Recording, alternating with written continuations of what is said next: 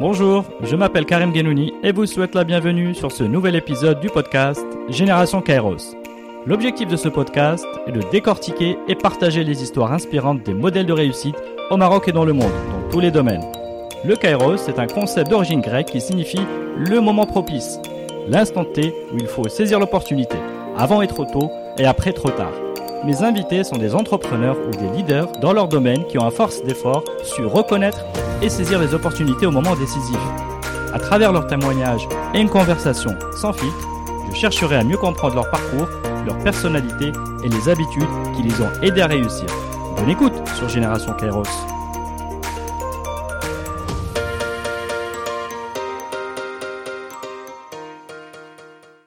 Bien, on y va. Eh bien, bonjour à tous. Aujourd'hui, j'ai le grand honneur et l'immense joie d'être avec Reda Allali.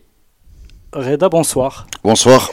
Bienvenue sur le podcast Génération Kairos. Merci pour l'invitation.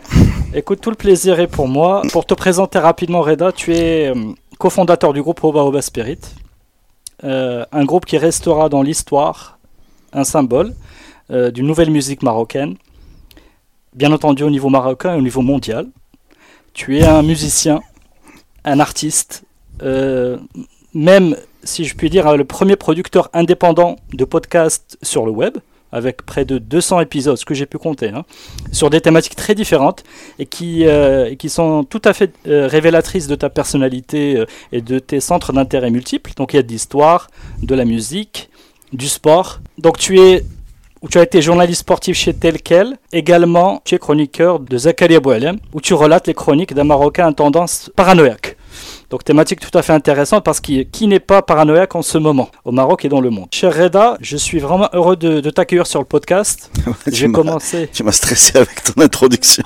Non, il n'y a pas de quoi stresser. Je suis vraiment heureux et j'aimerais partager un peu parce que moi, j'ai pas écouté le groupe dès ses débuts. Mais je l'ai écouté, et puis quand j'écoute le groupe, j'entends l'intelligence anti-système du texte d'abord, c'est vraiment le texte. Ensuite, l'humour du narratif, c'est toujours d'une narration derrière les chansons. Il y a le dialogue du Marocain avec lui-même, le Marocain qui se questionne, qui s'interroge sur ses paradoxes, son identité, sa schizophrénie, son arrivisme, son inculture, ses excès, son pays rêvé. Voilà, donc différentes thématiques que j'aimais partager avec toi en introduction.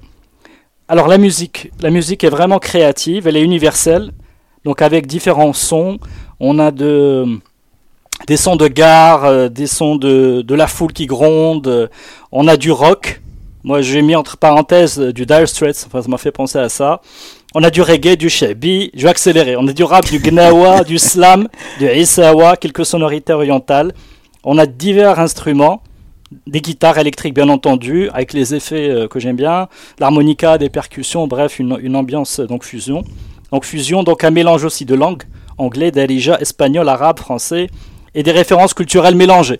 Il n'y a qu'à parler de la lettre au super caïd pour comprendre ce que je veux dire. Et une musique, là je crois que je reprends tes termes, une musique qu'on approche par la fête, les textes, l'ambiance ou l'univers. Donc on peut l'approcher vraiment de manière... Tout le monde peut y trouver son compte.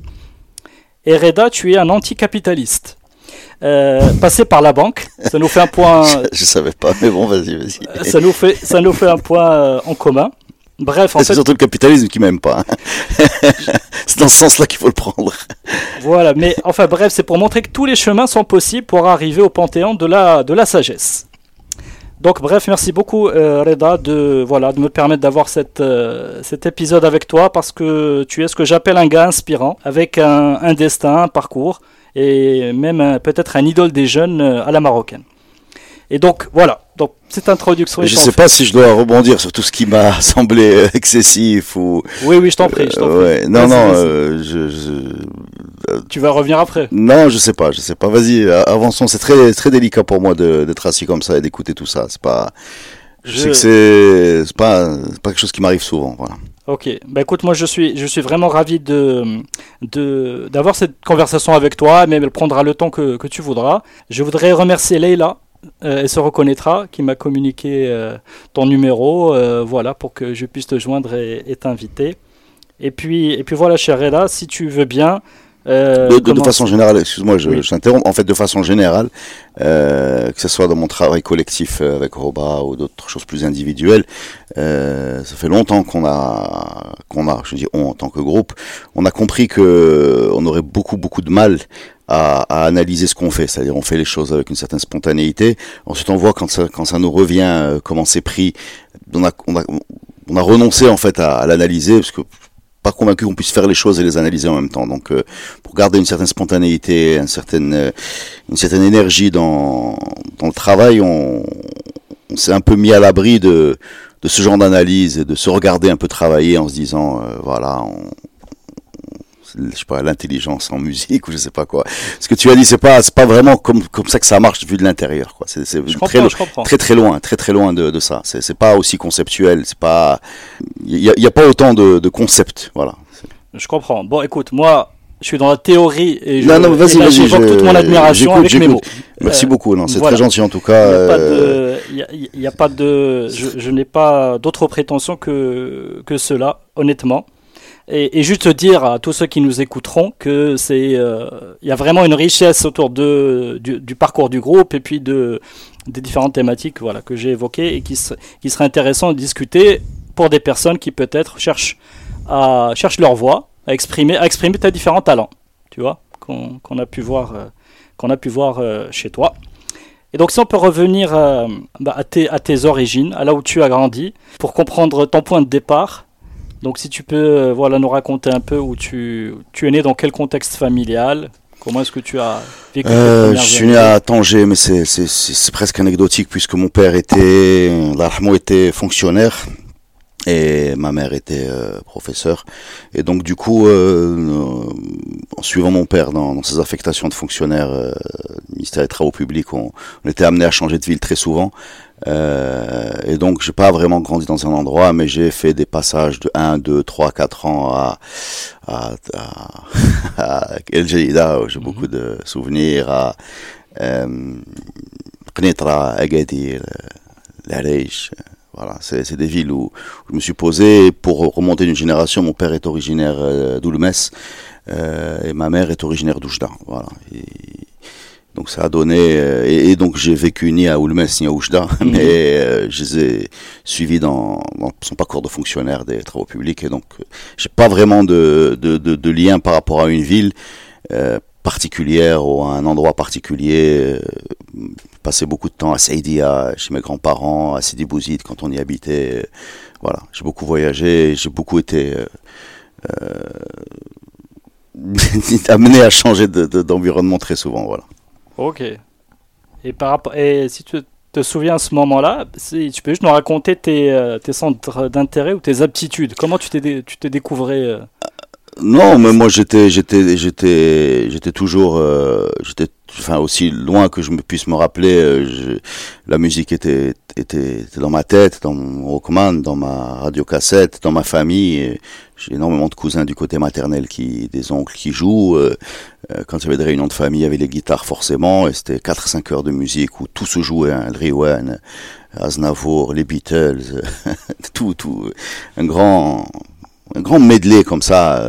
C'était des musiciens les frères Migli, hein. C'était des musiciens amateurs, enfin Oui, mais il y en a qui ont des très bons niveaux, hein. C'est juste qu'ils étaient peut-être pas dans une logique où ils allaient s'exprimer de façon professionnelle, mais ils avaient des très bons. En tout cas, j'ai appris moi la musique avec eux et dans un contexte festif, c'est-à-dire que pour moi, il y avait vraiment un lien entre le fait de faire de la musique. C'était pas une activité solitaire un peu introspective. C'était il y a la famille, il y a les amis, tout le monde est là, il faut faire de la musique et on la faisait comme ça.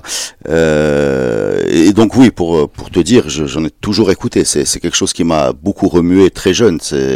J'étais avant même de produire quoi que ce soit, j'allais chez les gens qui louent, qui enregistraient des cassettes. Et voilà, on faisait notre compilation. Je rendre hommage à quelqu'un qui s'appelle Ali F. Hafed, qui était un animateur de la RTM à l'époque et qui passait tous les jours à 18h une émission qui s'appelait Boogie, qui était magnifique, parce qu'à part les grands classiques du rock, on avait des choses un peu plus pointues et qui nous ont formés, comme Elvis Costello, Joe Jackson, ce genre de personnages. Ce bonhomme a été très important pour ma culture et celle de toute ma génération. On l'écoutait tous les jours. Donc la musique, oui, c'est même pas, ça n'a même pas de début. Quoi. C'est ensuite, bon, j'ai joué de la guitare et j'ai très vite voulu écrire des chansons. C'est-à-dire, j'étais pas très fort pour, m'intéressait pas vraiment de faire des reprises ou bien de chanter chansons des gens. En fait, j'ai beaucoup de respect pour les musiciens et mais j'avais pas un grand plaisir à faire de la photocopie, voilà. Okay. Voilà. D'abord, j'en étais incapable et même ça m'intéressait pas. Je voulais toujours mettre les sauces à ma sauce, ça choquait un peu parce que tu te dis pour avoir je sais pas si c'est un manque d'humilité ou si c'est une chose à exprimer, je ne sais pas dire ce que c'est. Ce que je sais, c'est que j'ai par exemple fait quasiment un album quand j'avais 17 ou 18 ans, un album tout seul. Okay. Tous les jours, je voulais écrire une chanson. C'est-à-dire, je voulais aller au bout, parce que j'aime bien finir les choses. Mm-hmm. Voilà, je voulais dire, chaque jour, je vais faire une chanson. Qu'elle soit bonne, qu'elle soit pas bonne. C'est un autre problème, mais je vais la finir. Et D'accord. Je les enregistrais comme ça, tous les jours, une chanson. Ça a pris, je pense que j'ai fait toute ma vie, mais je l'ai fait un été, je me rappelle très bien. C'était un album qui s'appelait Hot Sun. Et il y a des trucs d'ailleurs qui ont fini dans Hoba. Mm-hmm. Voilà, donc il y avait toujours l'envie de... C'était en anglais ? Ouais, il y avait beaucoup d'anglais à l'époque. Voilà. C'est super facile, en fait c'est la facilité l'anglais parce que tu vas jamais choquer les gens. On peut écouter quelqu'un chanter en anglais, surtout nous qui ne sommes pas anglophones. Enfin on comprend l'anglais mais c'est pas notre langue de base. Donc tu peux avoir quelqu'un qui chante en anglais dans un coin et toi tu vas entendre les sons et tu vas pas faire gaffe à ce qu'il dit. Ça va pas te happer comme si je chante par exemple Derija. Ça va toucher l'intérieur quoi. Donc autant être intéressant. Et je crois pas que je pouvais être intéressant à l'époque où je pensais pas que j'allais être intéressant et donc j'allais vers la facilité de d'écrire en anglais quoi voilà. Okay. Mais bon. D'accord. Non mais tu prends un peu, tu te lances quoi dès le. Mais je me lançais, mais il n'y avait pas une logique de public ou quoi que ce soit. Hein. Je faisais mes cassettes, j'étais content. Je cherchais pas à les sortir. C'était plus qu'amateur, c'était artisanal, mais c'était le fait de faire les choses. Voilà, on finit le truc. Quoi. Qu'est-ce qui te donnait confiance à ce moment-là ? Est-ce que on te disait tiens, tu as une belle voix ? Non, ça j'ai jamais entendu à ce jour. Qu'est-ce qui te donnait confiance dans le feedback des gens qui étaient autour de toi quand tu as 18 ans, tu vois ? Qu'est-ce qui me donnait confiance ? Au contraire, qui était vraiment un challenge Non, je savais que j'étais limité. J'étais limité, par exemple, dans ma pratique de la guitare, où j'étais beaucoup plus intéressé par la structure du morceau. J'étais beaucoup plus passionné par essayer de voir la chanson comment elle doit être foutue, que doit faire la batterie, que doit faire la basse, quand le tempo doit monter, quand il doit y avoir une explosion, comment on va catcher les gens sur le refrain, qu'est-ce qu'on peut faire pour avoir le maximum d'impact ou de puissance, comment au contraire on peut calmer les choses pour dire quelque chose. J'étais plus intéressé par cette architecture générale. Donc pour moi la guitare c'est comme un instrument, voilà, c'est un instrument de musique, comme un marteau. Tu n'es pas passionné par le marteau, tu essaies d'accrocher un tableau en fait, voilà. Donc déjà tu as la sensibilité du public. Ah oui, moi je fais des chansons pour les gens, j'ai pas de problème. Et c'est pas forcément du public, ça c'est venu après, c'est quand il y a eu les concerts. C'était de les faire pour qu'elles soient comme j'ai envie qu'elles soient. Voilà. Et bien sûr, sous-entendu derrière, comme tu l'as dit, il y a l'histoire du public. On va bien finir par se pointer devant des gens, surtout que c'est quand même le sommet de toute cette chaîne. Enfin, pour moi, hein, c'est le sommet de toute cette chaîne. Mais après les feedbacks, tu poses des questions des feedbacks. Non, j'ai pas jamais entendu que j'étais un bon guitariste, jamais entendu que j'étais un bon chanteur. Non. J'ai entendu quand on a commencé à se produire sur scène qu'il y avait beaucoup d'énergie et qu'il y avait la capacité à captiver les gens en secouant un peu l'instant présent. Voilà, ça oui. Okay. Ça je l'ai vite entendu. J'étais pas très convaincu par ce genre de feedback, mais il a existé. Ouais. Très bien. Ok. Alors côté, juste pour finir cette parenthèse de la jeunesse ou de début ou de l'enfance, est-ce que tu, en termes de métier, tu te voyais tout de suite, je vais travailler dans la musique Non, pas du tout. Moi, j'ai fait un cursus d'ingénieur. Donc j'ai fait tout le truc d'ingénieur, quoi. Pourquoi ? Comme tout le monde, on peut dire ça comme ça ? Parce que c'est bête à dire, mais j'aimais les maths. J'aime toujours les maths d'ailleurs.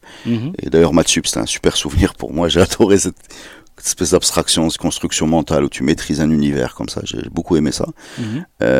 L'école d'ingénieur, je l'ai faite à Toulouse. Ça a été très enrichissant, mais pas du tout en termes de connaissances, mais plutôt en termes de concerts, de machin. C'est là où on commence à faire vraiment de la musique. Donc tu faisais de la musique à cette époque-là? Je faisais de la musique, je faisais du sport. Là, c'était vraiment l'explosion de loisirs et la découverte de... Tu peux vraiment plonger quand tu es dans un environnement comme le milieu universitaire français. Tu as quand même beaucoup de facilité pour aller chercher de la culture, pour aller regarder des films, voir des concerts, rencontrer des gens. Tu veux répéter. Il y avait une salle de musique dans l'école où j'étais, où il y avait des instruments à libre disposition et les groupes se formaient là-bas. Je jouais avec tous les groupes. C'est-à-dire, j'étais là-bas tous les soirs.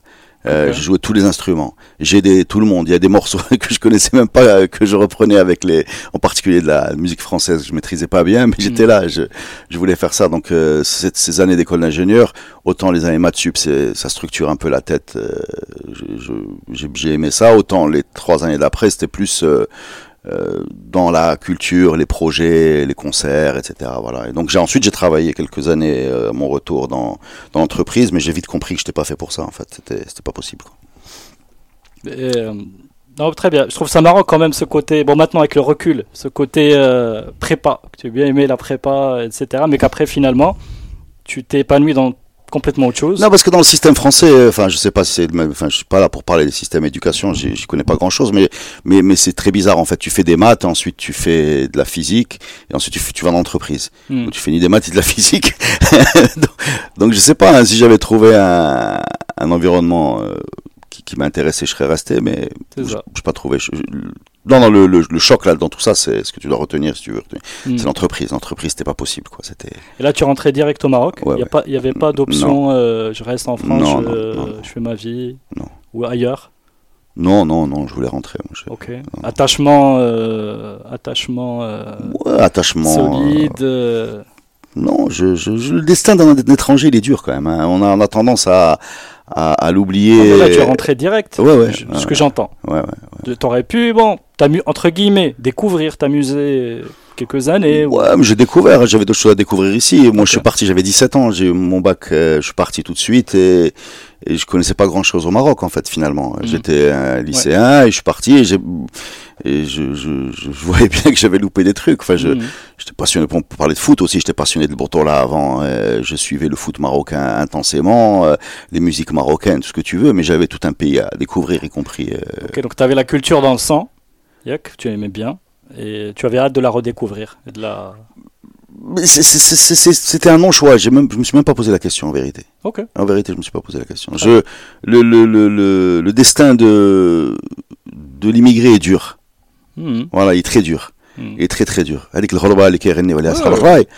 c'est pas de la blague. C'est pas de la blague. Expliquer sans arrêt qui tu es, d'où tu viens, la complexité de tes références pour un étranger, hein, et puis en plus la France, je sais pas. Ah, mais tu viens de dire que t'as bien aimé. Oui, j'ai aimé ce que je faisais, mais je l'ai fait, je suis rentré, c'est bon. Merci beaucoup. Le côté positif. Ok, donc avec il y a quand même une question qui me titille, c'est est-ce que tu as appris la musique en dehors de ce côté où tu jouais toi-même? Est-ce que tu as appris, pris des cours J'ai pris de la guitare, non. C'est plus par entre amis, dans la famille, voilà, il y avait pas internet, mais tu parlais d'un enseignement classique, solfège et tout. Non, j'ai fait un peu ça au piano quand j'étais vraiment enfant, mais j'ai pas un enseignement classique de la guitare, quoi, de la musique. Donc on peut dire tout sur le tas, quoi. Sur le tas, mais tu sais, en fait, le problème, si tu veux rentrer dans le détail, c'est que le solfège est un langage. C'est un langage qui est très puissant, très précis, très codifié, très complexe, mais qui va pas vraiment, qui n'est pas particulièrement approprié pour les musiques que j'aimais. Voilà, c'est-à-dire que ça va très bien, par exemple, pour faire de la musique classique, mais pour énormément de musique un peu populaire, j'étais là-dedans à fond, le rock, le live, tout ce que tu veux. C'est pas la meilleure façon de coder la musique. Il y a d'autres façons. Par exemple, pour les guitares, tu peux parler de tablature, pour de grille d'accords, etc. Et ça, on t'apprend pas tellement au solfège. C'est-à-dire que les musiciens, même ceux qui ne sont pas passés par ce cursus, j'en fais partie, communiquent entre eux. On n'est pas des illettrés, c'est ce que je veux te dire. Okay. On n'est pas des illettrés. On parle de. On peut lire la musique. On on peut communiquer autour de ce qu'on est en train de faire, mais c'est juste pas ce langage-là qui s'est imposé dans le monde et qui est censé être le plus savant. Peut-être pas, tu sais, même les Nazir Chabi, ils ont un autre code que Do, Ré, Mi, Fa, Sol, là. Ils ont une autre façon de parler. Ça, au moins, c'est un code qui va bien avec leur musique. Et ça, tu l'as appris sur le tas? Ça, je l'ai appris, ouais, en faisant de la musique. En faisant de la musique. Ouais, bien sûr. Ouais. Ok. Ouais. Très bien. Ah, c'est intéressant. Ça montrait que tu avais quelque part un talent, si on peut dire ça comme ça, une oreille, quelque chose pour vite assimiler ces différentes. Si tu veux parler de Hoba, parce qu'on va y venir, je suis pas seul. Hein. Il y a des gens qui ont encore Anouar, par exemple, Anouar Zahouani, que j'ai rencontré très tôt et qui est un peu le moteur également de Hoba. Lui, il a une oreille, il a l'oreille. D'accord. Ok. Non, bien entendu, il y a plein de talents dans le groupe et franchement, si on pouvait les réunir, et bon, on va peut-être que tu vas nous dire qu'il y a quelque chose qui se prépare. Hein. Mais si tu permets, si on revient donc à ce départ de carrière en tant qu'ingénieur, où tu te rends compte que c'est pas fait pour toi. Comment tu prends conscience de, tu es malheureux, tu n'arrives pas à jouer de la musique comme tu voudrais, et puis comment tu imagines l'avenir? Tu dis waouh, j'ai fait une école d'ingé pour finalement faire quoi? Non, c'est juste insupportable en fait. C'est même pas, c'est pas conceptualisé. C'est pas de se dire je vais essayer de faire de la musique, je vais faire un groupe pour en faire carrière. C'était même pas envisageable. C'est pas de dire je vais aller taper à la porte de Telquel, d'ailleurs qui n'existait pas, et je vais proposer une chronique qui va s'appeler Zakaria Boualem. J'ai pas de plan. J'ai pas de plan. C'est pas dire, c'est pas ça. Okay. C'est de dire moi à l'époque je suis pas marié, j'ai pas d'obligation de j'ai pas besoin de rentrer de l'argent beaucoup. Enfin ça va, je suis tout seul. J'ai pas des gros besoins non plus, je suis pas quelqu'un qui a des gros besoins matériels, pas de responsabilité familiale, ce truc-là m'est insupportable. Et je m'en voudrais à mort de pas essayer de faire autre chose. Okay. Voilà, c'est tout. Après, il y a eu des événements dans ma famille, enfin dans ma vie personnelle, dont j'ai pas envie de parler, qui ont fait que c'est devenu encore plus absurde de perdre son temps. Okay. Est-ce que tu avais des modèles autour de toi qui te montrait que ce chemin-là était finalement tiens lui là. Non mais en vérité non pas vraiment, non, je me disais je vais pas rajouter une journée de plus comme ça, je vais pas vivre pour juste m'épanouir les week-ends à faire des concerts, faire de la musique ou j'écrivais un petit peu aussi à côté de tout ça, ça vaut pas le coup. Et si au bout de 6 mois, 1 an, 8 mois ou 2 ans le système est complètement à sec et on n'arrive à rien faire, ben on ira taper humblement à la porte de ces entreprises, il y aura toujours de la place, on va remettre et puis on va à ce moment-là avoir peut-être plus de conviction parce qu'on aura compris que c'est ça ou rien. Okay. Mais tant qu'on m'a pas démontré que c'est ça ou rien, ben je vais essayer voir le rien s'il y a pas quelque chose dedans quoi. Et en même temps on est conditionné dans un environnement où moi, quand j'étais jeune, on m'a jamais dit qu'on pouvait vivre en faisant des podcasts et faire des concerts hein. Et voilà, donc tu comme ça tu fais des études, tu t'en sors bien, donc on va te dire je sais pas des métiers certes nobles, mais tu vois qu'on connaît tous, et en fait il y a plein d'autres voies, et plus le temps avance et plus ces voies s'ouvrent aujourd'hui. Il y a d'autres façons de gagner sa vie. Mais franchement, il n'y avait pas un plan. Il n'y avait pas un plan. Il y a juste, bon, c'est bon, ça suffit. J'avais un petit choc personnel. Je me suis dit, je vais aller voir ce qui va se passer. Et on va déjà plus arrêter de... Il y a de l'ego aussi là-dedans. Il y a de l'ego. C'est-à-dire qu'il y a beaucoup d'ego, il faut le dire. On voit souvent l'ego comme étant une chose négative qui te mange, qui t'oppose aux autres, qui te pousse à écraser. Il y a pas que ça dans l'ego. Ça peut être une force motrice. C'est-à-dire que j'avais quand même l'impression, et je le dis, je l'assume, que j'étais peut-être pas venu sur Terre pour vendre des PC. C'est-à-dire que je me disais, mais à quoi ça sert, quoi? À quoi ça sert? Pour moi, la seule façon d'accepter le monde dans l'entreprise, si c'est pas quelque chose dont d'être fier de toi-même, tu vois, comment tu peux être fier de toi-même? Donc, soit tu fais des choses dignement, il y a une dignité à faire son travail correctement. Mais quand tu as l'impression que tu es juste un pion interchangeable, où tu as aucun investissement émotionnel, ou même le théâtre de espèce de mascarade qui consiste à chercher les promotions, les primes, tu te sens complètement à côté de la plaque. Tu n'es pas concerné par ça. Tu peux pas faire l'effort de rentrer là-dedans. Tu n'es pas non plus dans la dignité du travail bien fait parce que tout le monde pourrait le faire et mieux que toi. Tu n'as pas de passion. et que tu sens que tout ce qui t'intéresse se passe en dehors de cet endroit où tu passes quand même 8 heures par jour, bah, tu vas voir ce qui se passe dehors et voilà, la porte. Écoute, je me disais que je pouvais revenir. En fait, je suis pas revenu, quoi. Écoute, c'est impressionnant que tu as fait ce constat-là en quoi, 2 ans, 3 ans? À peu près, ouais. Ok, bah, c'est bien parce qu'il y en a, ça leur prend plutôt. Non, mais moi j'ai une théorie, si tu veux, c'est que en fait finalement, il faut faire la différence. Tu sais, les gens ils disent et ils font. Hein, il faut parfois ils te disent qu'ils sont pas bien, mais quelque part peut-être qu'ils cherchent quelque chose qu'ils trouvent là-bas. La sécurité, par exemple. Le fait d'avoir dans un environnement professionnel de type salarié un salaire, une couverture sociale, je comprends aussi que ça, même sans être marié ou quelque chose, je comprends aussi que ça puisse être un besoin important. Moi, la sécurité me fait un peu peur, voilà ce que je voulais dire, ça me fait un peu peur. Okay. Donc en fait, tu n'avais pas peur de franchir le pas que tu as franchi à cette époque-là, plutôt? Non, j'avais peur de rester. Ok, c'est l'inverse. Très bien. Donc c'est plutôt l'instinct de survie. Tu disais. Si, exactement. Il faut déguerpir. Ouais. Avec et franchement, hein, c'était des gens sympas. Hein. Mais la structure dans ça. Et trop de chefs, trop de cinéma, trop de. C'est quand tu te réveilles le matin et qu'on te dit oui, 3e quarter, il faut machin. Mais qu'est-ce que tu veux? C'est pas possible, quoi.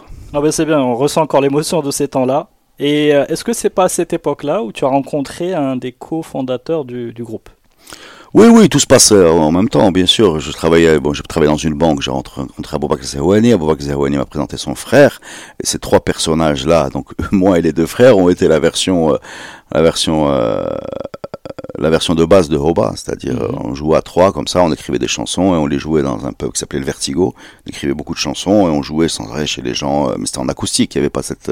C'est ensuite quand Adil Hanin, le batteur, est rentré, Amadou, le premier bassiste, où là on a rencontré des vrais musiciens. C'est-à-dire des gens dont le métier est de faire la musique. À ce moment-là, le groupe il a changé parce qu'à partir du moment où moi je répète avec un musicien, et ben ça veut dire que il me donne son temps et c'est son métier. À partir du moment où il me donne son temps et son métier, ça doit être le mien aussi. Alors attends, deux petites questions. Ouais. Hoba Hoba Spirit déjà. Non, rien. Ce nom-là. Next question. Non, mais c'est important. Il n'y a pas de réponse. Pourquoi? Il y a prescription, là. Non, il n'y a pas de... Je te jure, il n'y a pas de réponse. C'est même pas nous qui l'avons trouvé. Ouais, mais qu'est-ce qu'il faut... qu'est-ce que le nom évoque? Enfin, je sais pas. C'est... Là, le mot qu'il y a là-dedans, c'est... Spirit, mais je sais même pas. Tu sais, si j'avais su que ça allait me poursuivre 30 ans, 20 ans, j'aurais trouvé un truc plus intelligent. Non, c'est juste un ami anglais qui a mis ça sur des affiches pour une fête où on allait jouer et on pensait que c'était juste pour une fête. Après, on nous a rappelé avec ce même nom et c'était parti, quoi. Oh, bah, excellent. Et deuxième question, c'est... D'ailleurs, cet Anglais est aujourd'hui en Mongolie. Il a ouvert une pizzeria qui s'appelle Hoba Hoba Spirit. Oh, wow, génial. Ah oui, j'avais vu un post avec... J'ai pas compris. C'est lui. Okay. C'est lui. C'est Ben Moyle. Ok. Alors... Deuxième question, on était un groupe d'amis très ouvert. Il y avait cet Anglais-là qui était avec nous et il y avait des amis du boulot, des amis, des copines, des copains, et tout tournait autour du fait de voyager, d'aller visiter un peu tout le Maroc, de jouer de la guitare partout et de s'amuser, quoi. Et c'est pour ça d'ailleurs que j'ai eu beaucoup de mal, hein, quand on a commencé à sortir des albums avec cette histoire de machin, texte, engagé et tout. Nous, on était là pour s'amuser, hein.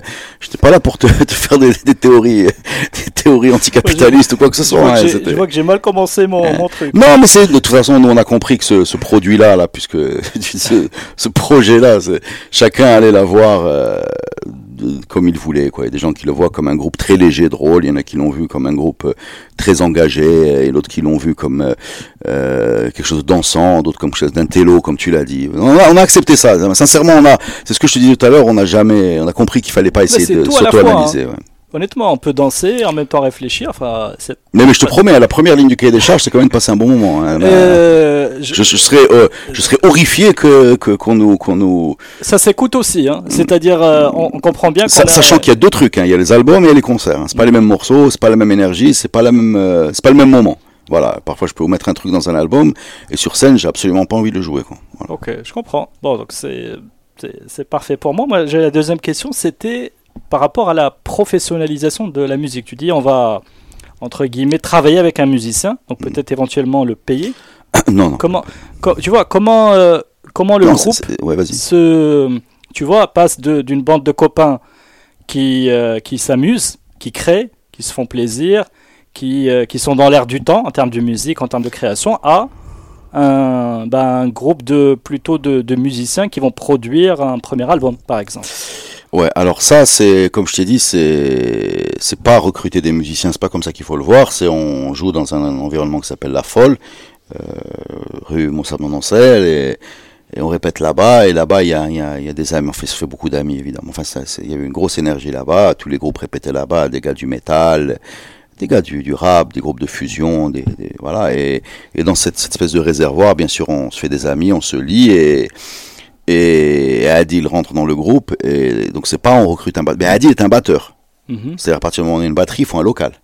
Okay. Voilà, donc on va répéter à La Folle, 50 000 groupes qui répètent à La Folle, et il y a nous aussi, et là on se rend compte aussi qu'on répète beaucoup par rapport au groupe, c'est-à-dire on est des bosseurs. Anouar, donc entre-temps le grand frère est parti, Anouar est resté, et quand tu commences à répéter avec Amadou, je le répète, donc il est sénégalais, installé au Maroc, et qui était un super bassiste, alors qu'il est toujours, je pense, mais vraiment un très très bon musicien, et tu répètes avec eux, on écrit des morceaux, on est dans un projet, c'est-à-dire tu vas pas leur dire, moi si le week-end il est élite, on va jouer, tu vois, non, c'est pas comme ça, puisque on est dans un deal où on fait un projet ensemble, donc on va y mettre tout ce qu'on peut. C'est notre temps. C'était quoi votre projet ? Notre projet, c'est de faire de la musique et de la jouer le maximum d'endroits possible. Voilà, c'était ça l'idée. Et donc vous répétiez pour cela ? On répétait pour avoir exactement, pour faire des concerts et pour développer le répertoire, pour gagner de la cohésion, pour gagner de l'énergie, pour se faire plaisir aussi, pour faire plaisir aux gens s'ils veulent bien venir.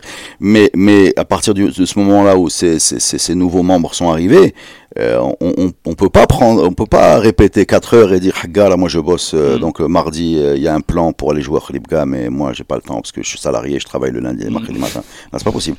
Donc là vraiment ça a complètement changé l'esprit du groupe, et là on travaillait beaucoup. Genre vous répétiez tout, pour comprendre le beaucoup, c'est genre vous répétiez souvent. Avant ce soir-là 2003 par exemple, c'était tous les jours 4-5 heures par jour. Voilà. OK. Donc voilà. Même le merci que je disais était répété, était écrit. Okay. Même le. Merci. Ouais. J'avais écrit quand j'allais parler, ce que j'allais dire, etc. Ouais. Et c'est des grosses séances. En studio, c'est simple, hein. C'est en général l'ingénieur du son qui détermine le niveau d'épuisement et qui nous vire, mais c'est des séances qui démarrent très souvent vers 14h, 15h, qui se finissent au milieu de la nuit. Enfin, quand c'est plus possible de continuer. Voilà. Mais il y a beaucoup de travail derrière ça. C'est-à-dire que l'idée, quand même, c'est de travailler beaucoup pour qu'ils se voient pas, quoi, le travail. Voilà. Mais là, quand tu dis studio, c'est-à-dire quand vous étiez déjà en train de... On a fait le premier album en 2003. Très tôt. Voilà. Ok. Qu'est-ce qui vous a poussé à... Tiens, je vais te raconter, drôle celle-là. À faire votre premier album. Ça c'est... Enfin, tu vois, question bête, c'est... déjà, il faut les écrire, les chansons, donc... non, mais ça, on n'avait pas de problème, on écrivait des chansons sans arrêt. Moi, j'écrivais des chansons, beaucoup de chansons. Anouar, il composait beaucoup. C'est un duo qui marchait très bien, on n'avait pas de problème pour écrire des chansons. Ok, donc déjà, il y a du contenu qui est prêt, donc vous l'avez répété au travers du travail. Après, maintenant, il faut... on commence à jouer à La Folle, mais puis on arrive à... les fêtes, il y avait des fêtes dans les écoles de commerce à l'époque, de Casa ou de Rabat, donc on commençait à jouer dans ce milieu-là un peu... J'ai oublié les noms des écoles, mais il y avait des écoles qui organisaient des fêtes et ils appelaient les groupes, quoi. Voilà. Okay. Mais bon, je te parle tout ça. Il y avait le centre culturel français, donc on a joué à Meknès, Fès, Agadir, le boulevard en 2003 et la grosse truc, enfin scène, c'était voilà 2003. Voilà, Moulay Hassan, c'est voilà le choc total, quoi. Et on enregistre l'album 6 mois avant d'aller à Soala. Voilà. Okay. Alors pourquoi l'album là ? Tu vas rigoler, c'est parce qu'en fait on avait... Un jour, on reçoit un coup de fil de gens qui nous disent, voilà, on est une boîte, on fait un magazine sur Casa, c'est lié à BMW, les voitures, et on fait un magazine par ville. Et dans ce magazine, il y a un CD. Et ce CD, il est peuplé de musiciens et de coups un peu alternatifs. C'est-à-dire qu'on va aller dans une ville, donc le numéro sur Casa, on va pas mettre les grandes stars de Casa. On va aller chercher et donc on est tombé sur un enregistrement à vous, et on a envie de le sortir, combien ça coûte? Et moi, l'enregistrement, je l'avais pas. Alors, je l'écoute, j'étais horrifié. C'était abominable. C'était abominable, c'était enregistré. Non, on savait pas qu'on était enregistré. C'était flou, c'était... Mais c'était bien vous. Ah, c'était nous. Hélas. Dans une... je sais pas, dans ouais, à la folle, je pense. Voilà, ok. Et on leur dit, si vous voulez qu'on l'enregistre, on l'enregistre proprement. Mm-hmm. C'était deux morceaux. Ils voulaient un morceau qui s'appelait Milikan et un morceau qui s'appelait Soudani. Ah, des versions originales. Ouais, ouais. Mm-hmm. Non, qu'ils avaient entendu dans le live, quoi, le DVD. Voilà. Mais il était pas bien, quoi. Enfin, c'était pas possible pour moi de laisser sortir ça. Mm-hmm. Et ils nous disent, allez-y, faites-nous un devis pour les enregistrer proprement. Okay. Donc là, on va commencer à chercher un studio. Mais la blague, c'est que le lendemain, ils m'ont appelé très tôt. Et moi, je savais qu'un studio, c'était 1500 dirhams par jour. Mm-hmm. Voilà. Et 1500 dirhams, une journée, tu fais un morceau, quand il tourne bien. Voilà. Mm-hmm. Quand il est écrit et tout, tu peux le rentrer en une journée. Donc, ils m'appellent le lendemain, c'est les Allemands, ils m'appellent très tôt. Ils me disent, voilà, s'il vous plaît, combien ça coûte donc pour faire le studio, pour faire ces deux morceaux. Et je fais 3000. Mm-hmm. Et il me dit, euros. Je dis oui. Et je lui dis ok, salut. Et donc, j'appelle tout le monde, je dis, on fait un album. Et c'est le premier album, il est fait comme ça. Ok, voilà. D'accord. C'est Kairos et tout. Voilà, donc ça c'est un vrai moment de... Mais c'est exactement comme ça que ça s'est passé. Ok, super. Et donc on a pris les 3000 € et on a fait le premier album où il y a 8 morceaux en fait. Donc on aura donné les deux et on a gardé tout l'album. Voilà. Okay. Merci BMW. Ok, super. Mais attends, avant d'arriver à... Je peux juste partager. J'aurais acheté une moto depuis. C'est bien, tu es dans le give back.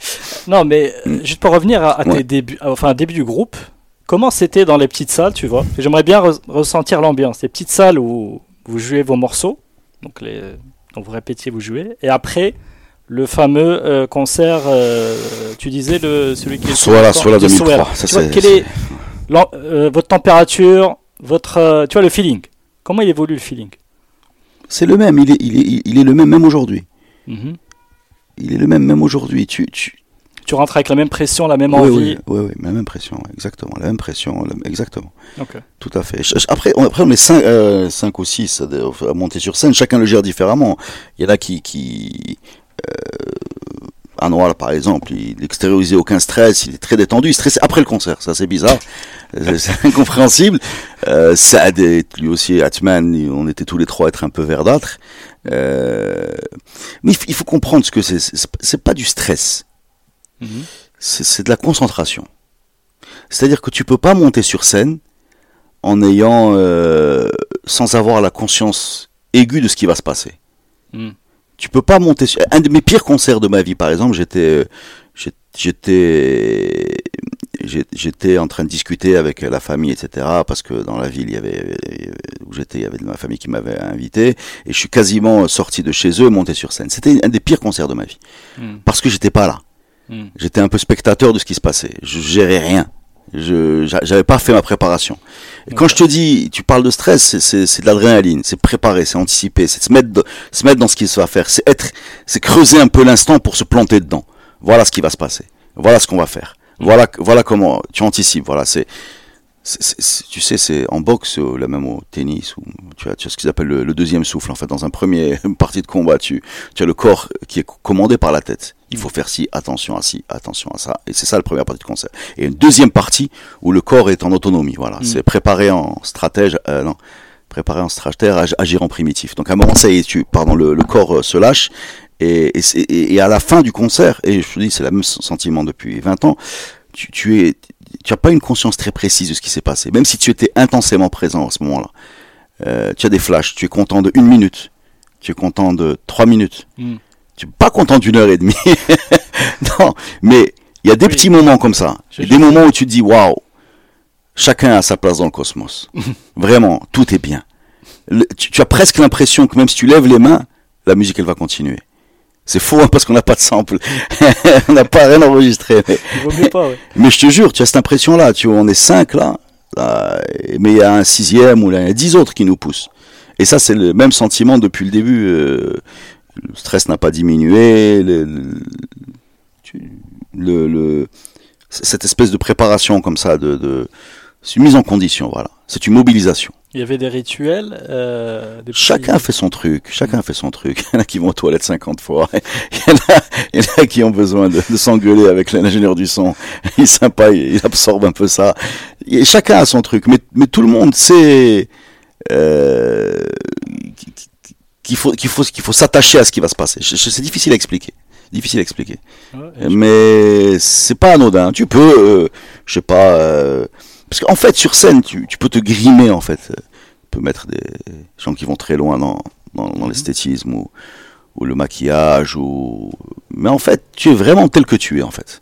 Avec ce maquillage là, enfin je suis pas maquillé, mais avec ce déguisement, tu apparais vraiment tel que tu es. C'est un... Et puis il ne faut pas oublier qu'on a fait, donc, puisqu'on parle des débuts de Hoba, on a fait des scènes partout. C'est-à-dire que notre stratégie dans le groupe, c'était de jouer partout. Mais partout.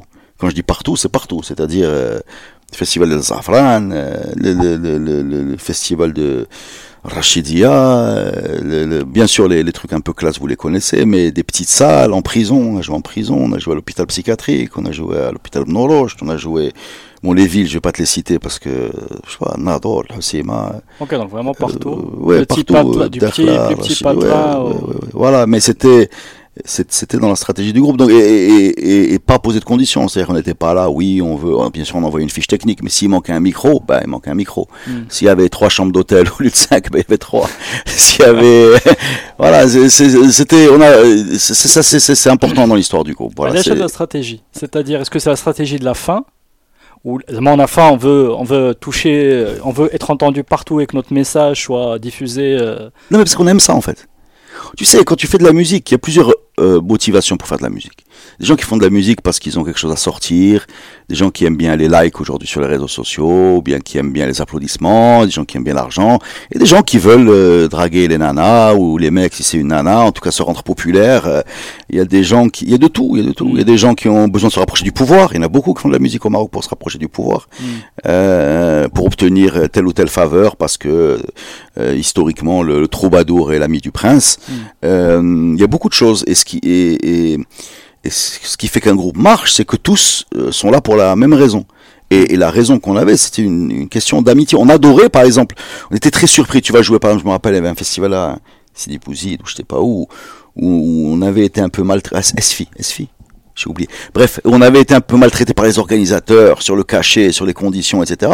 Et il y avait beaucoup de groupes qui avaient vécu cette expérience-là, des groupes de Casa, et nous, on a remarqué qu'on avait vite traversé ça.